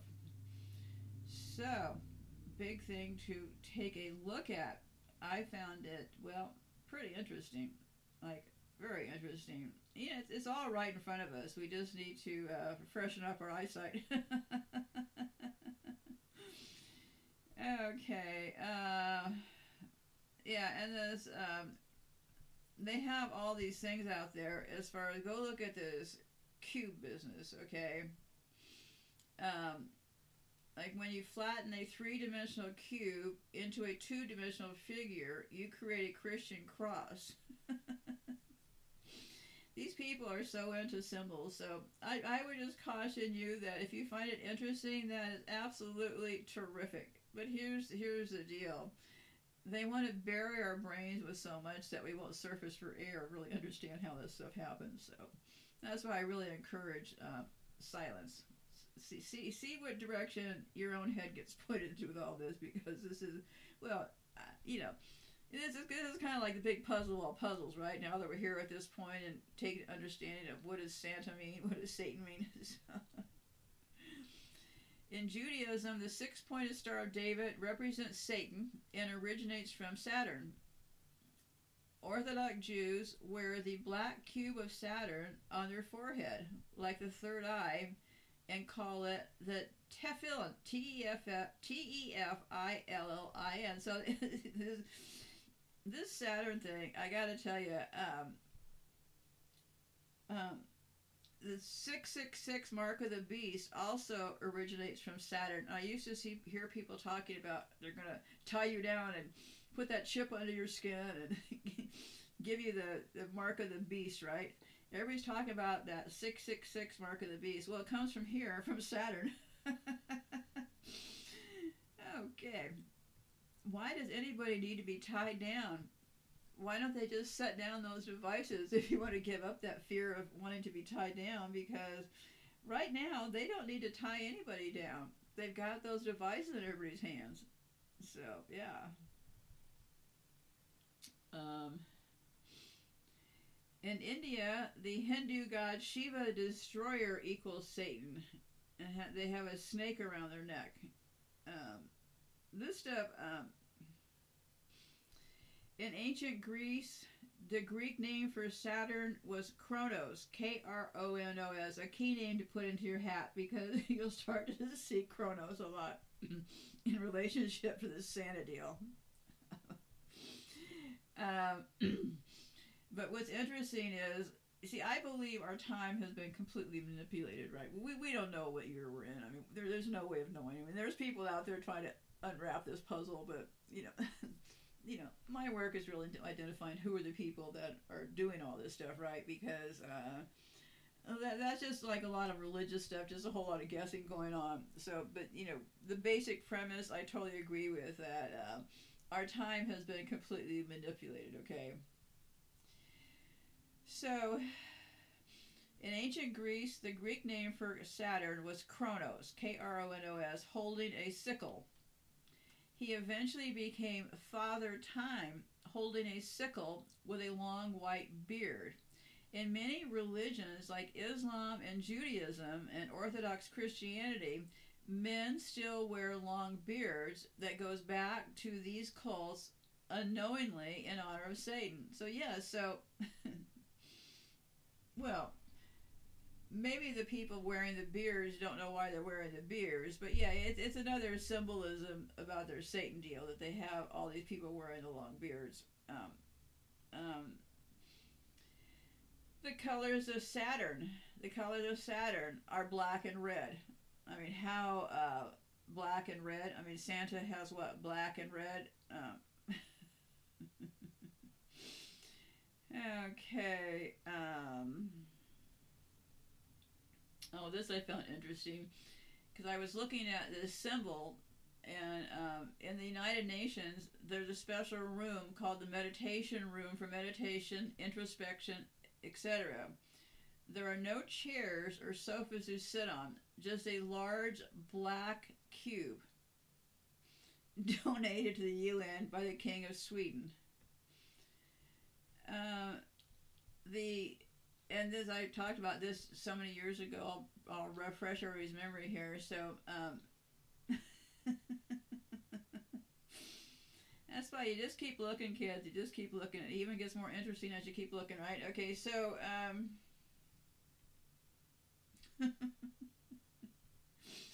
okay, so in this room called the meditation room, you can easily go find pictures. Okay, it's the cube. Remember, Saturn's all about this cube, right? Um, it was donated to the UN by the King of Sweden. The marketing company who handles all the UN's marketing materials is called the Lucis Trust. I talked about this, I don't know, years ago, but th- so, anyways, there's this marketing company. So the UN produces a lot of literature, obviously, right? Because they're the UN, they, they just, just produce endless literature. so it's called the Lucis Trust, and it used to be called the Luciferian Trust. And I, am going by memory here. It was in the, I don't know, very early 1900s that Luc- Luciferian Trust, I guess, became a bridge too far. Okay. Um, so yeah, they, they did a name change. It was Luc- Luciferian Trust, and now it's called the Lucis Trust. And then you start looking at Saturn and logos, and you know, one's like they all have it. Okay, Bud Light even has a Saturn symbol there. Um, so, so I think that they've got us worshiping this stuff in a whole lot of ways. Okay. Um, so I think I've already talked about all this stuff. Let me keep going here. Um, so yeah. Um, I didn't talk about this. Um, yeah, you'll have to look at Saturn and stuff because it could get. Um, I don't want to turn this into um, confusion because the basic bottom line is this. What I would encourage you to take a look around, okay? Um, because there's also like the Temple of Saturn, which is um, you can easily find a picture of the temple of Saturn. And um, so, and this is where it also brings in all these people spreading this stuff about children being sacrificed. Um, so I had looked into um, sacrifices in Saturn, okay? And that was considered a Roman cult practice. Okay. Sacrifices to Saturn were performed according to Greek rite with the head uncovered, in contrast with those of other Roman deities which were performed with the head covered. Saturn himself, however, was represented as veiled. As, for example, in a wall pa- pa- painting from Pompeii that shows him holding a sickle and covered in a white veil. So, as you go around to explore old pictures, you'll look for Saturn in this white veil. Okay, um, I love looking at pictures. I, I hope you do too because it's fascinating once you start to take a look at them. Um, it has my kind of thing to it doing this kind of work all these years because it has that element of absolute horror and then it has that amazement and then it has that dark humor wrapped into there somewhere, right? When you look at all the copy and pasting they do, the backstories they cook up and all that. So, um, yeah, so um, So, um, well, so cults outside of Rome. Little evidence exists in Italy for the cult of Saturn outside Rome, but his name resembles that of the Etruscan god Satres. The potential cruelty of Saturn was enhanced by his identification with Cronus, known for devouring his own children. He was thus used in translation when referring to gods from other cultures the Romans perceived. So he was always referred to as what they perceived as being severe. He was equated with the Carthian god, which is Baal, to whom children were sacrificed, and to Yahweh, whose Sabbath was referred to as Saturn, Saturn's Day. Okay, um, kind of a gruesome deal going on here, right? Um, Saturn is associated with a major religious festivity in the Roman calendar, Saturnalia. I would really encourage you to look at Saturnalia. It was a time where they reveled and handed out gifts and got made into Christmas. Um, yeah, and Saturn is, you know, oh, the gladiator thing, okay. Um, Um, anyway, I will let you take a look because um, it is um, it, it's kind of something else, and um, it is something that I hope that people don't just sit back and think, well, if somebody comes along and explains it to me, I'll figure it out because, um, well, it's, it's a good puzzle to try to take a look at. Because for each thing you start to take a look at, more things will unfold and the whole thing is to stay on focus. Okay, so um, this was interesting. Um,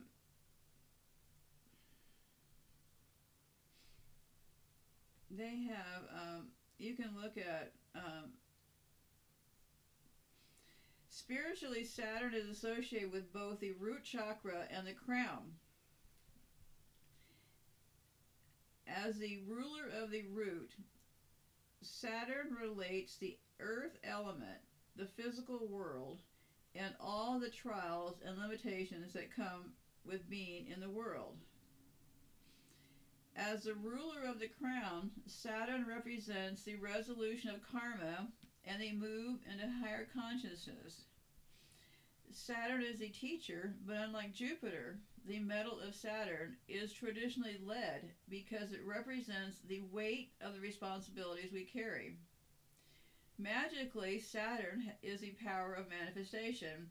Yeah, that would be interesting because these people are all about gobbling up more stuff, right? So I remember all the New Age people were all about just manifest it all.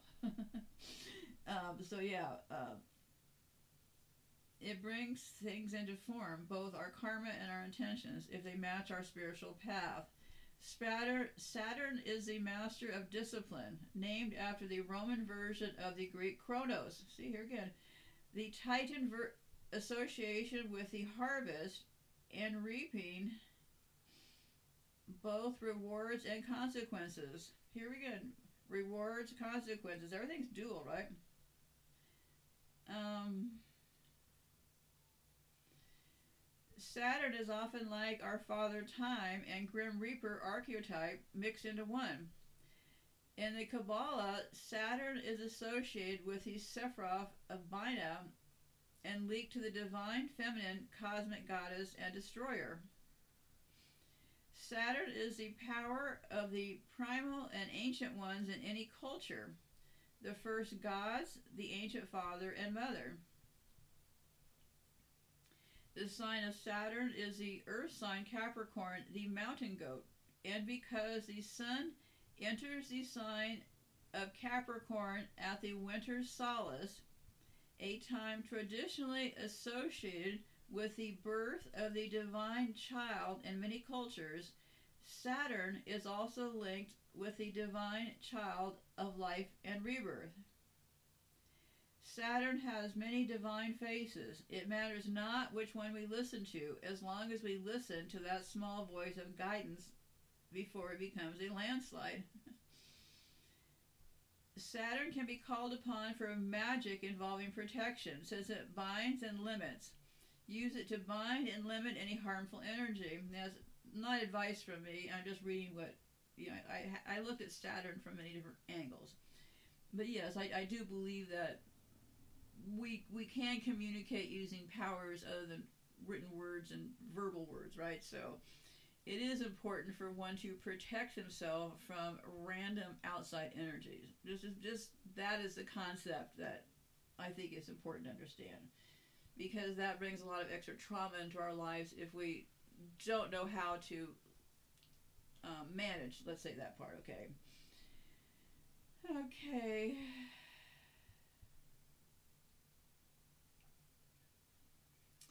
Astrologically, Saturn is associated with the principles of limitations, restrictions, boundaries, practicality, and reality, crystallizing, and structures. Saturn governs ambition, career, authority, and hierarchy, and conforming social structures. It concerns a person's sense of duty, discipline, and responsibility. So yeah, that's why they're always talking about these returns of Saturn and stuff, right? So wow, that's quite a um, quite a deal to get into. Um, so yeah, um, I think I read this part about Santa, Santa and the pagan stuff. Um, But let me just recap with this right here, and then we'll be done here. Um, there's just a lot to unpack here. But if I don't share it as I've got all these files going and stuff, it'll start to, you know, morph into something else because I've got so many things that I'm working on. Because understanding this part helps us to understand the next part that I'm looking at, which is the other manipulation via, you know, the movies and how we got a lot of these ideas, right? Um, because all the ideas that we have complied with, most of them didn't happen at the point of a barrel of a gun, right? Most of them happened through some sort of psychological manipulation, right? And what better way to injure a nation would be to get all the children all, you know, tortured over things like Santa and stuff, and then bring that into their adulthood and stuff. It just has a lot of I'll just let you think about what you how, how you think this looks, okay? Um, but it seems like a pretty evil setup. Um, so let me just recap with this. Um, Satan is a figure originating in Christianity, while Lucifer is an ancient figure from pagan mythology, okay? In Christianity, Satan represents evil and temptation, while in pagan mythology, Lucifer represents light and goodness. Mm-hmm. I'm reading you this list now at the close here so that then hopefully if you go to do more research on your own, these things will all be kind of well, it took me a while to kind of untangle them all, so I'd like to share with what the final result was. Satan was originally a symbol of opposition to God, while Lucifer was seen as a symbol of hope and inspiration. In Christianity, Satan is often depicted as a snake or dragon, while in pagan mythology, he may be depicted as an angel or man. Satan is often thought to be behind the evil of the world, while Lucifer is often seen behind a symbol of hope and light.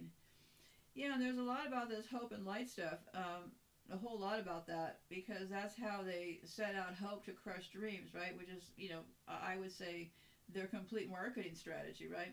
In order to try to control somebody's mind, you got to get it to their weakest point, right?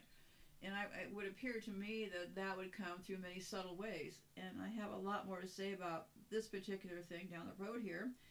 But for now, I'm going to go ahead and close out because this helped me to take a look at, you know, this is also a huge vehicle to traumatizing everybody in the entire world, right? I mean, just like everybody. Um, this, this Santa and Satan concept is really huge. So I'll, I'll, I'll leave that with you to. Uh, I'll leave that to take a take a look at.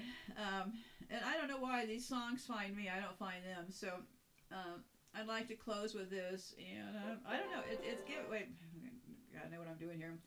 It's given me a lot to think about. Um, just from the sheer standpoint of our psychological manipulation is you know, because I keep saying evil has to come packaged as help, and I know it's kind of mind-boggling to me this whole Santa deal, and um, what a, what a presentation of evil coming packaged as help, right? Um, can't can't get more evil, more penetrative. Uh, is basically accepted by everybody as as okay to. You know, if you mention that you don't celebrate Christmas, you'd probably get met with, "What are you, some kind of a loser?" Um, so yeah, so it, it, just the destruction of the childhood. I mean, in the images, uh, I don't think I didn't play any of her clips, but um, Shirley Temple, you know, playing those sad orphan songs about Christmas and stuff. the whole thing is packaged with orphans wanting Christmas presents. I mean, I was looking back at movies from the 30s and stuff, and just take a look for yourself. I mean, you know, Shirley Temple, if you don't know this, was the famous child actress. I have pictures of her in the file about elite transgenders because that poor kid, you know, she was known for her dimples. And take a look yourself. I swear those dimples are screws in her face, okay? Her face is actually deformed by some sort of screws. But anyway, so um, Shirley Temple, they were showing us Shirley Temple when she was, oh, I don't really remember, it, somewhere in the two year to four year range as a um, young hooker yeah, she played a young hooker, and she played a, a, a, little girl that old men lectured over. Yeah, go go take a look at if you want to understand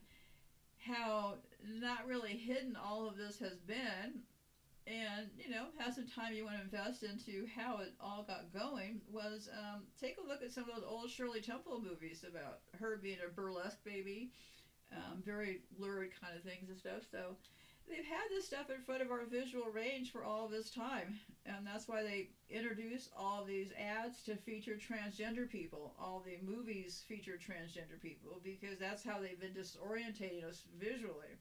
So this is a very interesting part of all that. So i'm going to close off for now and i'll be back with more because this is just one part and i wanted to get this file put to bed before it just got insane. So anyways be safe out there. Goodbye for now and remember we're all in this together.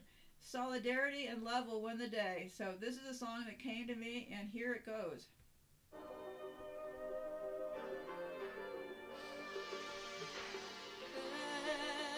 when there's nothing but a slow glowing dream that your fear seems to hide deep inside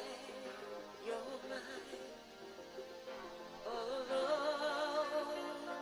have cried silent tears full of pride. In a world made of steel,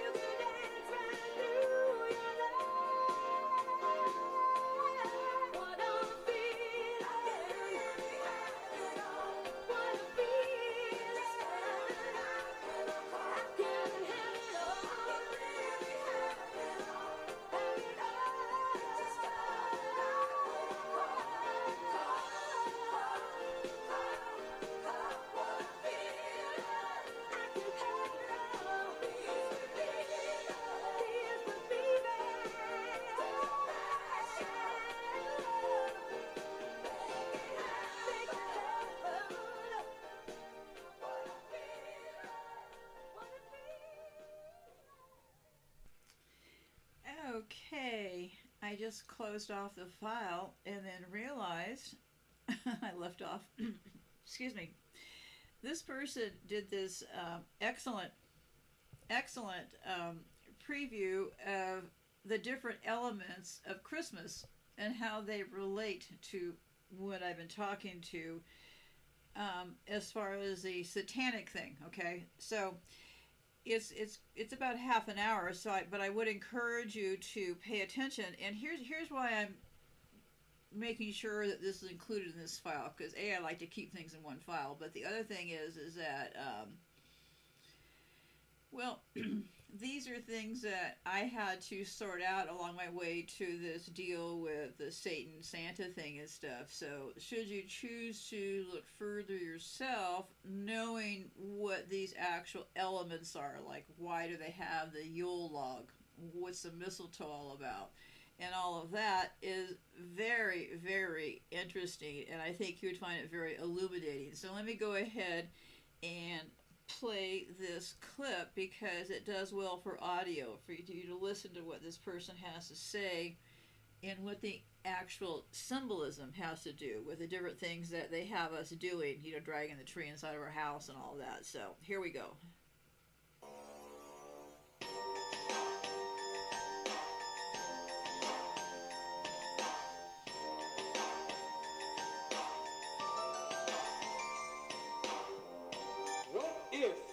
Shown that what you believe to be Christmas in your mind is not really what Christmas is in reality? What if I proved to you that Christmas was surreptitiously subjoined to Christianity with the delusive intent to have those that follow Christianity to inadvertently worship Satan? What if it was shown to you systematically induced into partaking yearly in this satanic ritual called Christmas, and that you are responsible for empowering demon forces, and you don't even know it. Sounds sounds crazy, right? I know. But nothing is ever what it really seems to be. You see, the problem is you don't ask questions. You just go with the flow, right? You've been taught to just do as others do. You've been programmed to go with the program. For example, let me ask you a question. Why do you bring a tree in your house on December 25th? What does that signify? What does it mean? What is the reason you do it? The answer is you don't know. Let me ask you another one. What is the reason that you take that same tree that you don't know why you brought in your house and you deck it with silver, with gold, and various other ornaments? What does it mean? Why do you do it? The answer is you don't know. What is the reason you put that star on the top of that tree for? What does it mean? You don't know. What are you kissing somebody under a mistletoe for? You don't know. So now, with that being said, what you need to do is sit down and lend me your ear for a few minutes so you can understand why you do these things. You can get the origin of these things. And then you can consciously decide if you want to continue doing it or if you want to do away with it. Because you have been naively beguiled into worshiping Satan. And I'm going to show you exactly how Satan infiltrated Christianity with Christmas.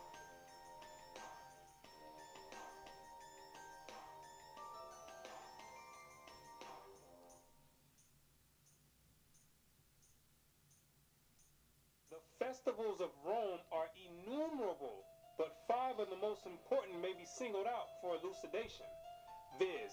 Christmas Day, Lady Day, Easter, the Nativity of St. John, and the Feast of Assumption. each and all of these can be proved to be Babylonian. And first, as to the festival in honor of the birth of Christ, or Christmas, how comes it that the festival was connected with the 25th of December? There is not a word in the scripture about the precise day of his birth or the time of year when he was born. What is recorded there implies that at what time soever his birth took place, it could not have been on the 25th of December. December 25th stems all the way back to the beginning of civilization in ancient Babylon. Uh, during the winter solstice, according to mythology, that's the day when the sun began to regain its dominion and begin to conquer the night. Because during the winter solstice, that's the period when the night is at its longest extent throughout the whole year, and the day shone for the shortest amount of time throughout the whole year. So, in a sense, there's this type of mythological battle going on between the sun and night. So, what succeeded the winter solstice was a gradual increase of the sun going from its lowest point all the way up until the summer solstice where it goes into its highest point. So the pagans back then took that as a sign that the sun was beginning to regain dominance over the night. And they began to make deities out of it. So, for instance, you have the Egyptian god Horus, who was born on the winter solstice of December 25th. Uh, you have the Greek god Helios, who was born on the winter solstice of December 25th. You have the Greco-Roman god um, Apollo, who was born on December 25th. You got the Hindu god Mithra, who also was born on December 25th. And you got the demon of all demons, the deity named after Nimrod, Baal, who after Nimrod's death, he was deified by his mother Semiramis and turned and claimed that he became the sun god. He also was born on December 25th. The scholars know and all the elite know that December 25th has always been used as a pagan day to conjure up spirits and demons. It's always been used that way. So now what they did was take the Bible and infiltrate it and then put the name Christ over it and got the whole world conjuring up spirits and empowering demons on December 25th when it has nothing to do with the birth of Christ at all. At the time that the angel announced his birth to the shepherds of Bethlehem, they were feeding their flocks by night in the open fields. Now, no doubt the climate of Palestine is not so severe as the climate of this country, but even there, though the heat of day be considerable, the cold of the night from December to February is very piercing, and it was not the custom for the shepherds of Judea to watch their flocks in the open fields later than about the end of October. What the Bible does say is that the during the time of Christ's birth, the shepherds were outside feeding the flocks and grazing them by nighttime. And anybody in their right mind will tell you that there's no way shepherds are going to be outside in the dead of winter grazing flock in the blistering cold. The Bible does not substantiate uh, winter birth because there's no way the shepherds would be outside grazing flock in the, the dead of winter when it's blistering cold. I stay in Florida where they have mild winters, and there's no way, even in the wintertime, I'm going to be outside in the middle of the night grazing the flock, and I have sheep. There's no way I'm going to go out there and be grazing the flock. They're going to have to wait until the morning. At the birth of Christ, every woman and child was to go to be taxed at the city whereto they belonged, whether some had long journeys, but the middle of winter was not fitting for such a business, especially for women with child and children to travel in. Therefore, Christ could not have been born in the depth of winter. And during the time of Christ's birth, uh, Mary and Joseph had to go back to their city to be taxed. The Romans had set up uh, public Romans all throughout the land of Israel to, to have the Israelites come and pay tribute to them. And there's no way in the world that the Romans would have set up a taxation time during the dead of winter. Because back then they didn't have cars and stuff where you can jump in with a heater. People had to walk and had to go out um, however means necessary, but it, they didn't have heaters with them. So in the dead of winter, when it's blistering cold, that would not be a beneficial and an appropriate time to have people come all the way back to get taxed in their own cities. Zondervan Bible Compact Dictionary. Christmas, the anniversary of the birth of Christ, and its observance celebrated by most Protestants and by Roman Catholics on December 25th, by Eastern Orthodox churches on January 6th, and by the Armenian Church on January 19th. The first mention of its observance on December 25th is in the time of Constantine about AD 325. The date of Christ's birth is not known. The scholars themselves know that Christ was not born on December 25th. They know that for a fact. That's factual to them.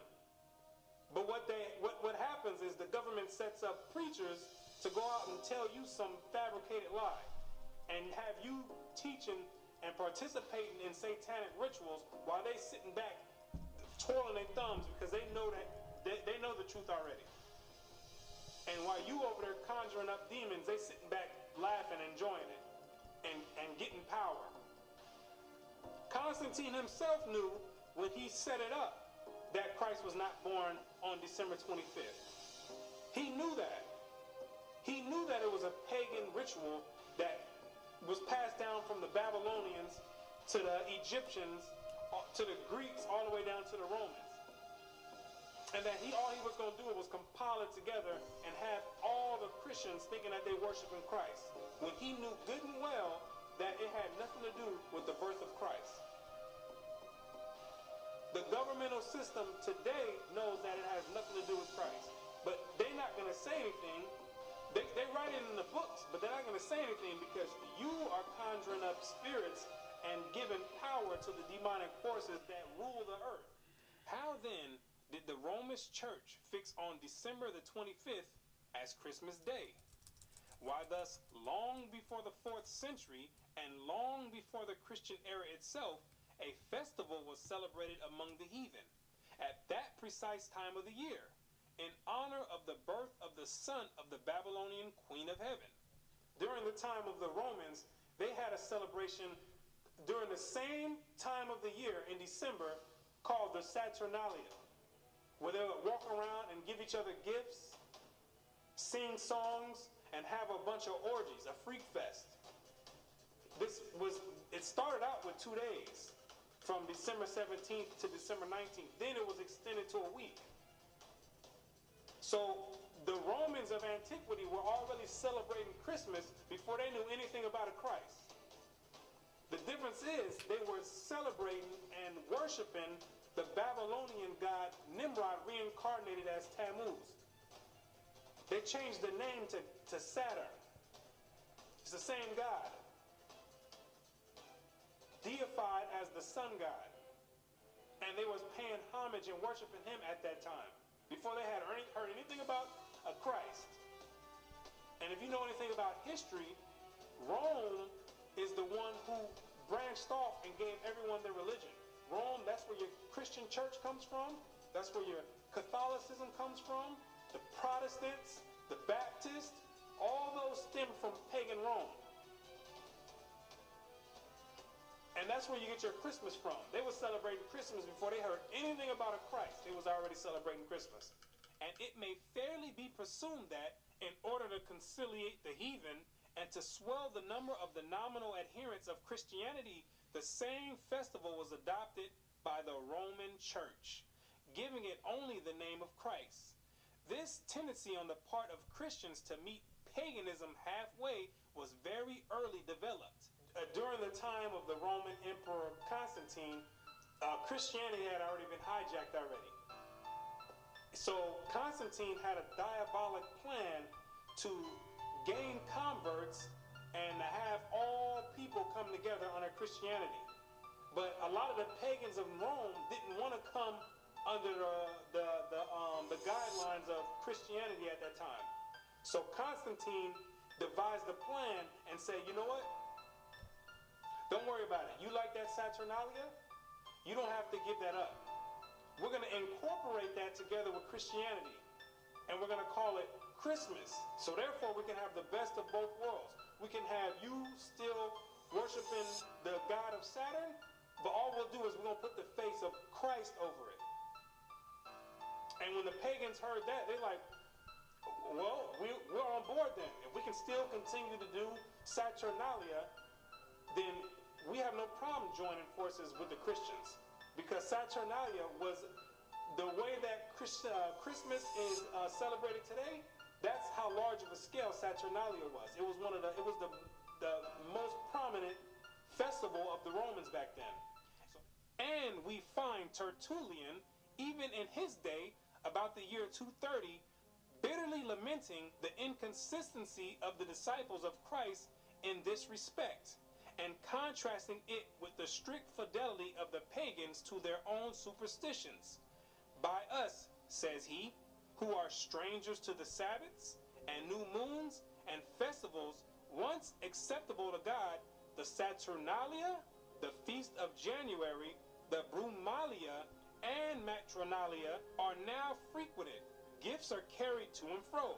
New Year's Day presents are made with din, and sports and banquets are celebrated with uproar. Oh, how much more faithful are the heathen to their religion, who take special care to adopt no solemnity from the Christians.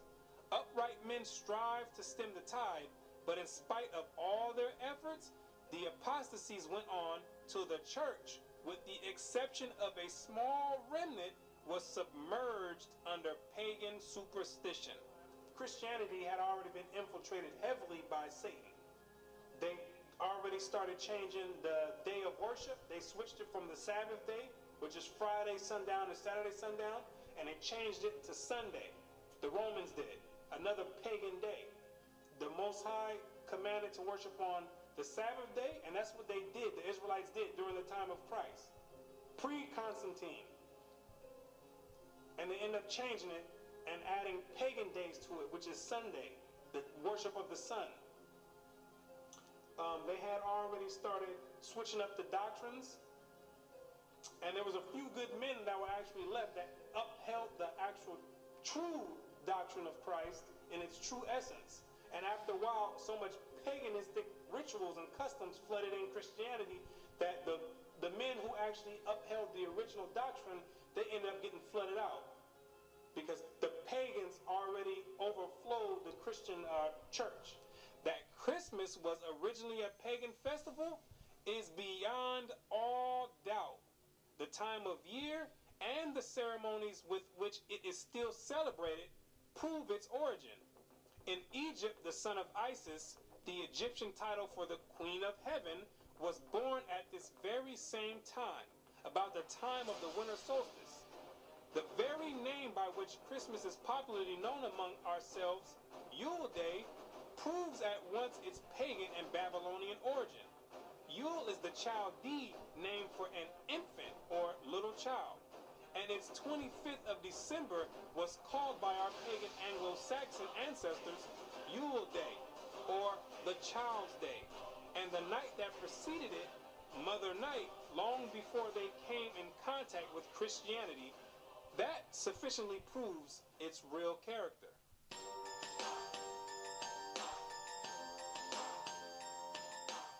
The candles in some parts of England lighted on Christmas Eve and used so long as the festive season lasts were equally lighted by the pagans on the eve of the festival of the Babylonian god, to do honor to him.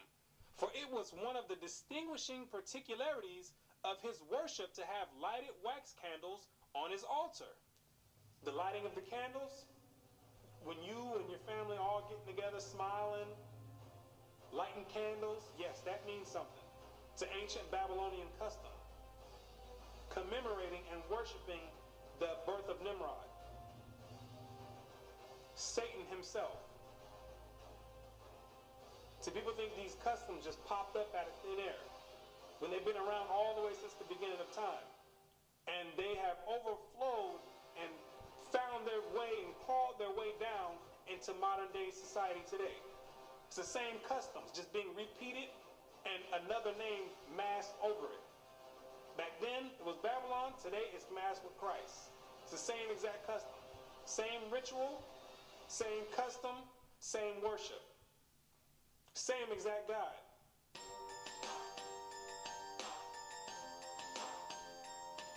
The Christmas tree.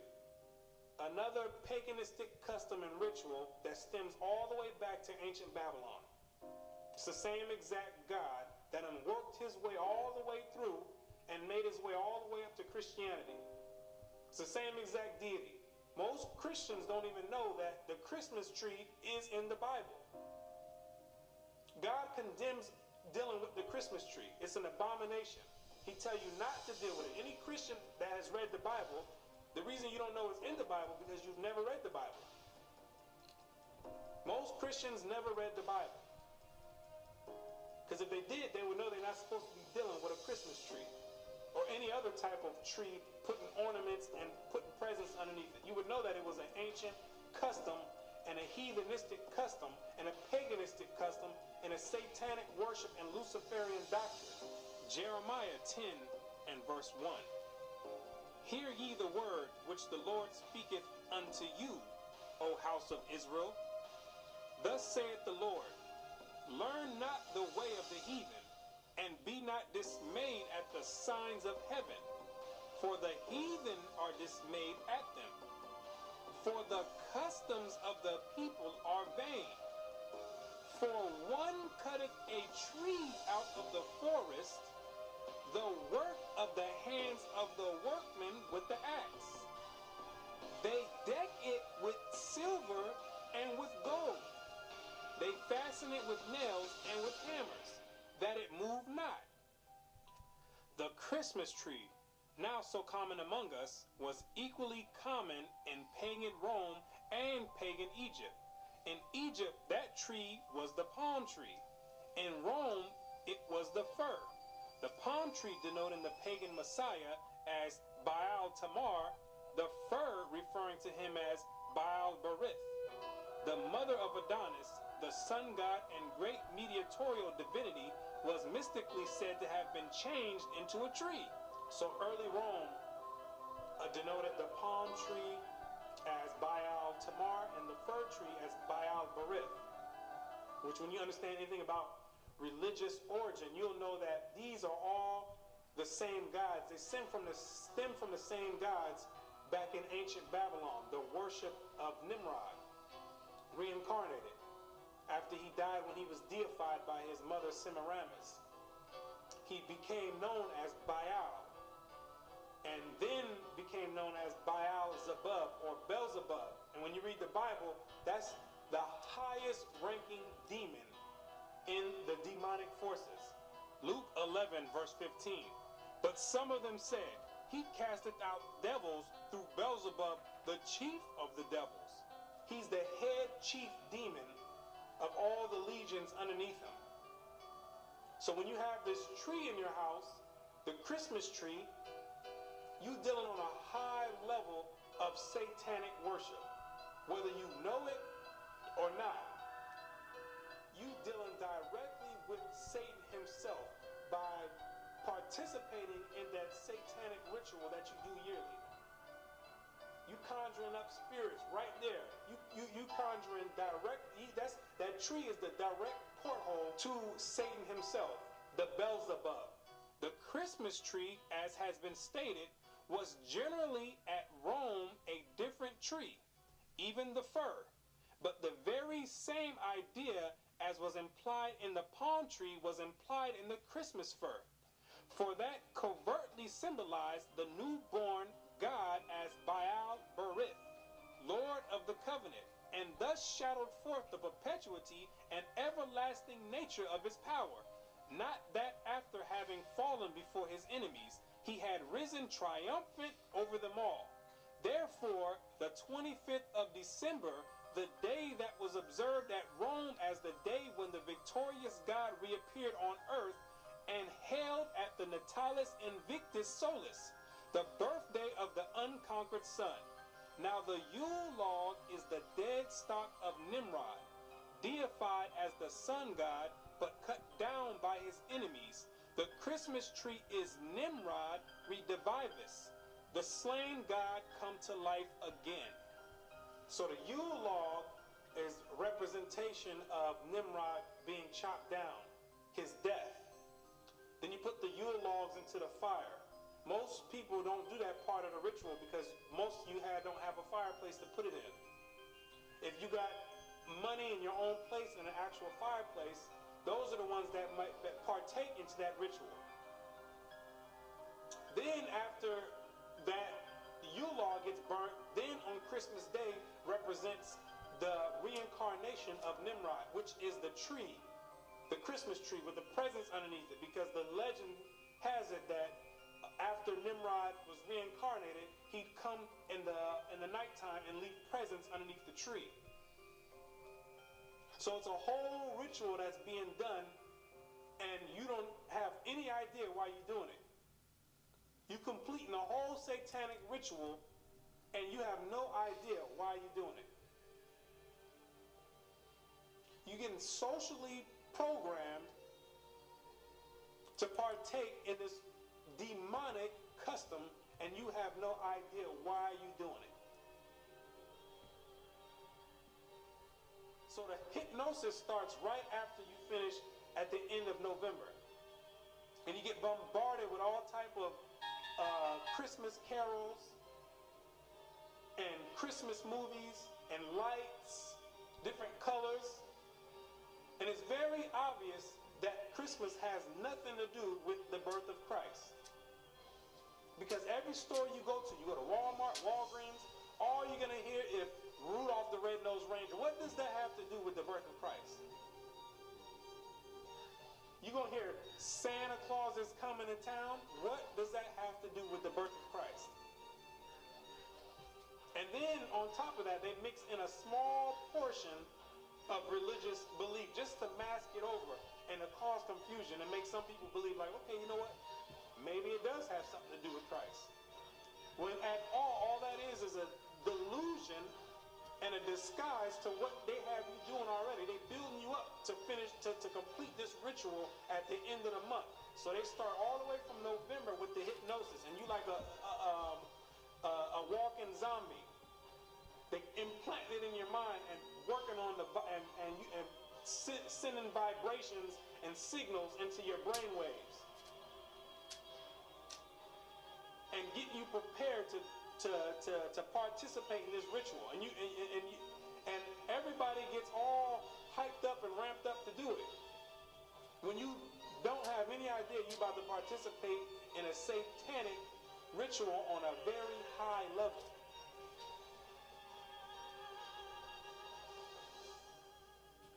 And Christians talking about they're gonna put the Christ back in Christmas. How you gonna put the Christ back in Christmas when Christ was never in Christmas?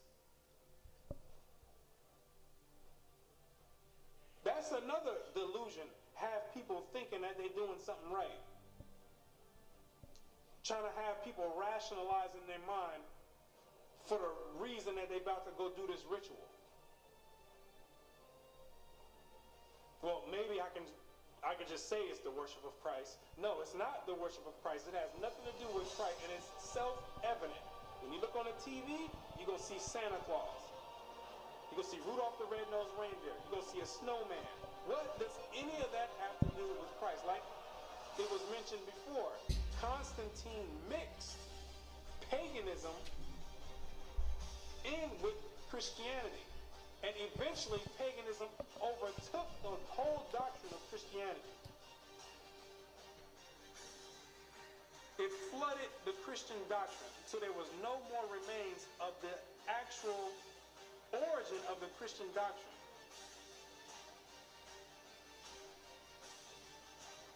That's essentially what happened. And now you left doing satanic worship. That's how clever Satan is. He done slithered his way all the way into Christianity, and nobody would ever take the time to look and say, you know what? Let me find you. Everybody looking for Satan somewhere else.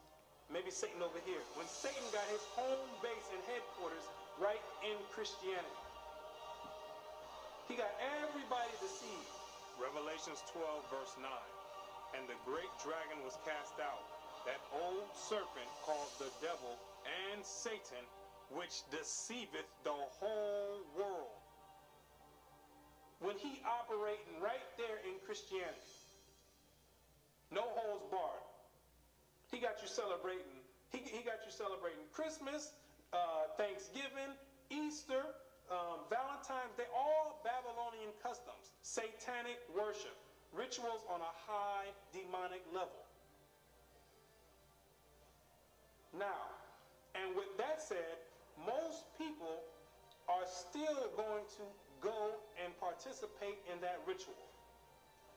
With everything being said, and they're going to try to rationalize it in their mind and make an excuse and try to say, oh, well, I'm doing it because of the family. No, you're not doing it. You're doing it is because they've been tampering with the brain waves and they make it to where you think that you have to do this ceremony. Or people going to look at you crazy. They start softening you up with Christmas carols. Everybody start acting funny around the Christmas time. All of a sudden, everybody's in this giving mood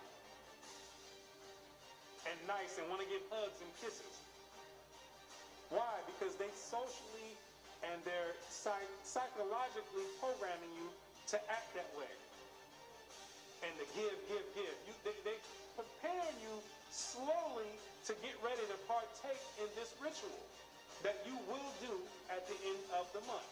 December 25th, faithfully. You're going to go, you're going to sit down with your whole family and open up presents, and you're going to be doing it in the name of Satan, disguised as Christmas or the worship and the birth of Christ, when it has nothing to do with that at all. Everybody getting all nice and friendly for the holiday season. What about the rest of the months? Why nobody's friendly then? Because Christmas is on a high demonic level. And the elite know that, and they got you partaking.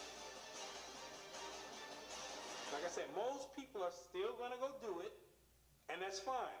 I have, if you like, listen, if you want to go and uh, celebrate Christmas and worship Satan directly on a high level, I have no problem with that. That's your prior, uh, prerogative. I don't have a problem with it. But the Most High God, He has a problem with it. Because you can live it up all you want, have as much fun, crack open as many gifts as you want, decorate as many trees, put as many stars on the top of the trees, kiss as many people under the mistletoe all you want. You can do that for your whole life. That don't got nothing to do with me. But once you enter into the grave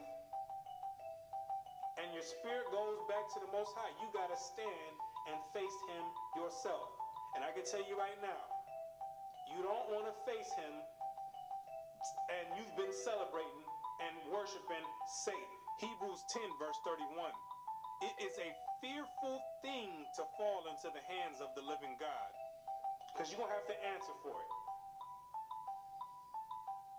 You're going to have to sit there and answer for it. Every action and every deed that you've done, you're going to have to answer for it. I'm not going to have to answer for it. I got to answer for myself. 2 Corinthians 5, verse 10. For we must all appear before the judgment seat of Christ, that everyone may receive the things done in his body according that he have done, whether it be good or bad.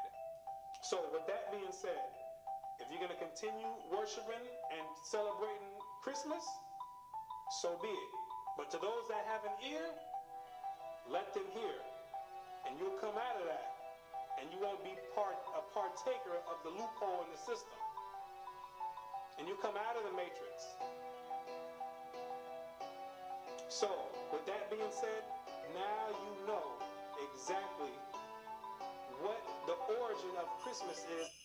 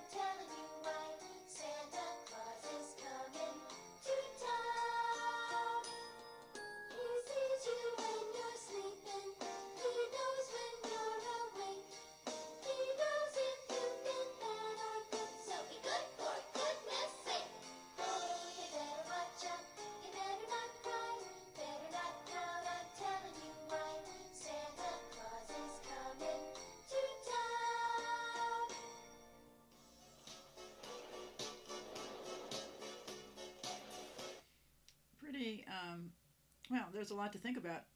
they created a mythical person in the Santa person, get people to bow to them, decorate their homes for them, and uh, it's a reverse role. I mean, I, I I'm kind of out of words, and so there's just a lot to unpack and to think about around this entire Christmas deal. Um, well, I would have to call this my best example also of hiding in plain sight. I mean, come on. Santa is an anagram for Satan. I mean, all of this is just, well, it's going to take me a while to unpack this. So I'm just recording all of this while um, it's fresh in front of me so I can share with you uh, what I'm finding. And, uh, well, you know, this thing is about magic too, and I'll be getting back to more of that with how they created this illusion of this world, okay? And if, if you stop and think about it for a few minutes, okay? If you heard the show that I just released as far as the um, Parkinson's thing with the people from Google and the idea of that glove to um, cure Parkinson's and just all the vagueness around it, okay? What I find pretty alarming is these same people, and remember, the ones that are in front of us, you know, the Sergey Brin and those are pretty much, you know, they're all puppets, okay, let's face it. And the ones at the very highest level are, in fact, actors who all come from royal surroundings, but I'll get way into that later. But I wanted to lay this groundwork first with the satanic thing because this lays the groundwork for things I'll be saying in the future because I have all these files kind of open and kind of half worked, and this kind of really, at least for me, puts it into perspective. And I mean, really, the overwhelming evilness of just this Santa character is just just a lot to take in. So you know, there's times that I I have to kind of wonder. I mean, where are we? Why are we here? Um, I, just just by their their own words, with even the way they're tackling this Parkinson's thing and all that, it just leads me to believe that I think the original people, and I've said this for years, the original people who set up this game that we're living in, whatever kind of game it is. Um, they had a lot more brain power, right? I, I don't see the crowd they have in charge now is. Um, I'm I'm not sure how they're going to blunder through the the rest of these steps they have going on, and really their agenda becomes even a tad bit more confusing because just recently they announced that. Um, you know, it was part of one of these things through the World Economic Forum or something that they announced that um, these big plans for babies and embryos um, something about they're figuring out how to hatch babies and embryos. So, you know, you have to put all this into context.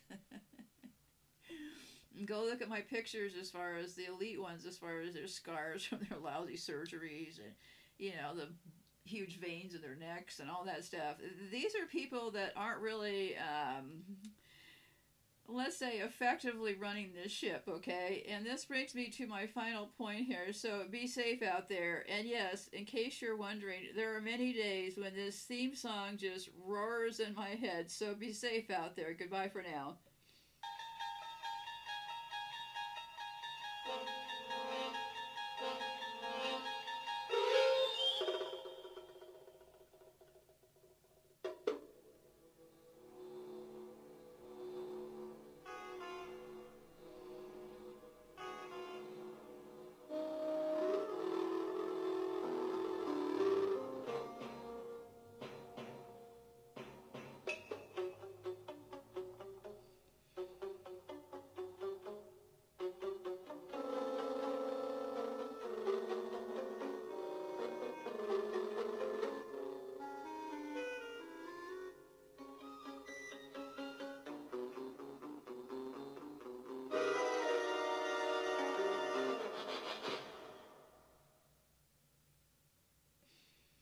besides being dickless wonders um, i'd like to besides being dickless wonders that they are jacked up on hormones i'd like to close with this song which reminds me of them a tremendous deal. So happy holidays kids. Happy holidays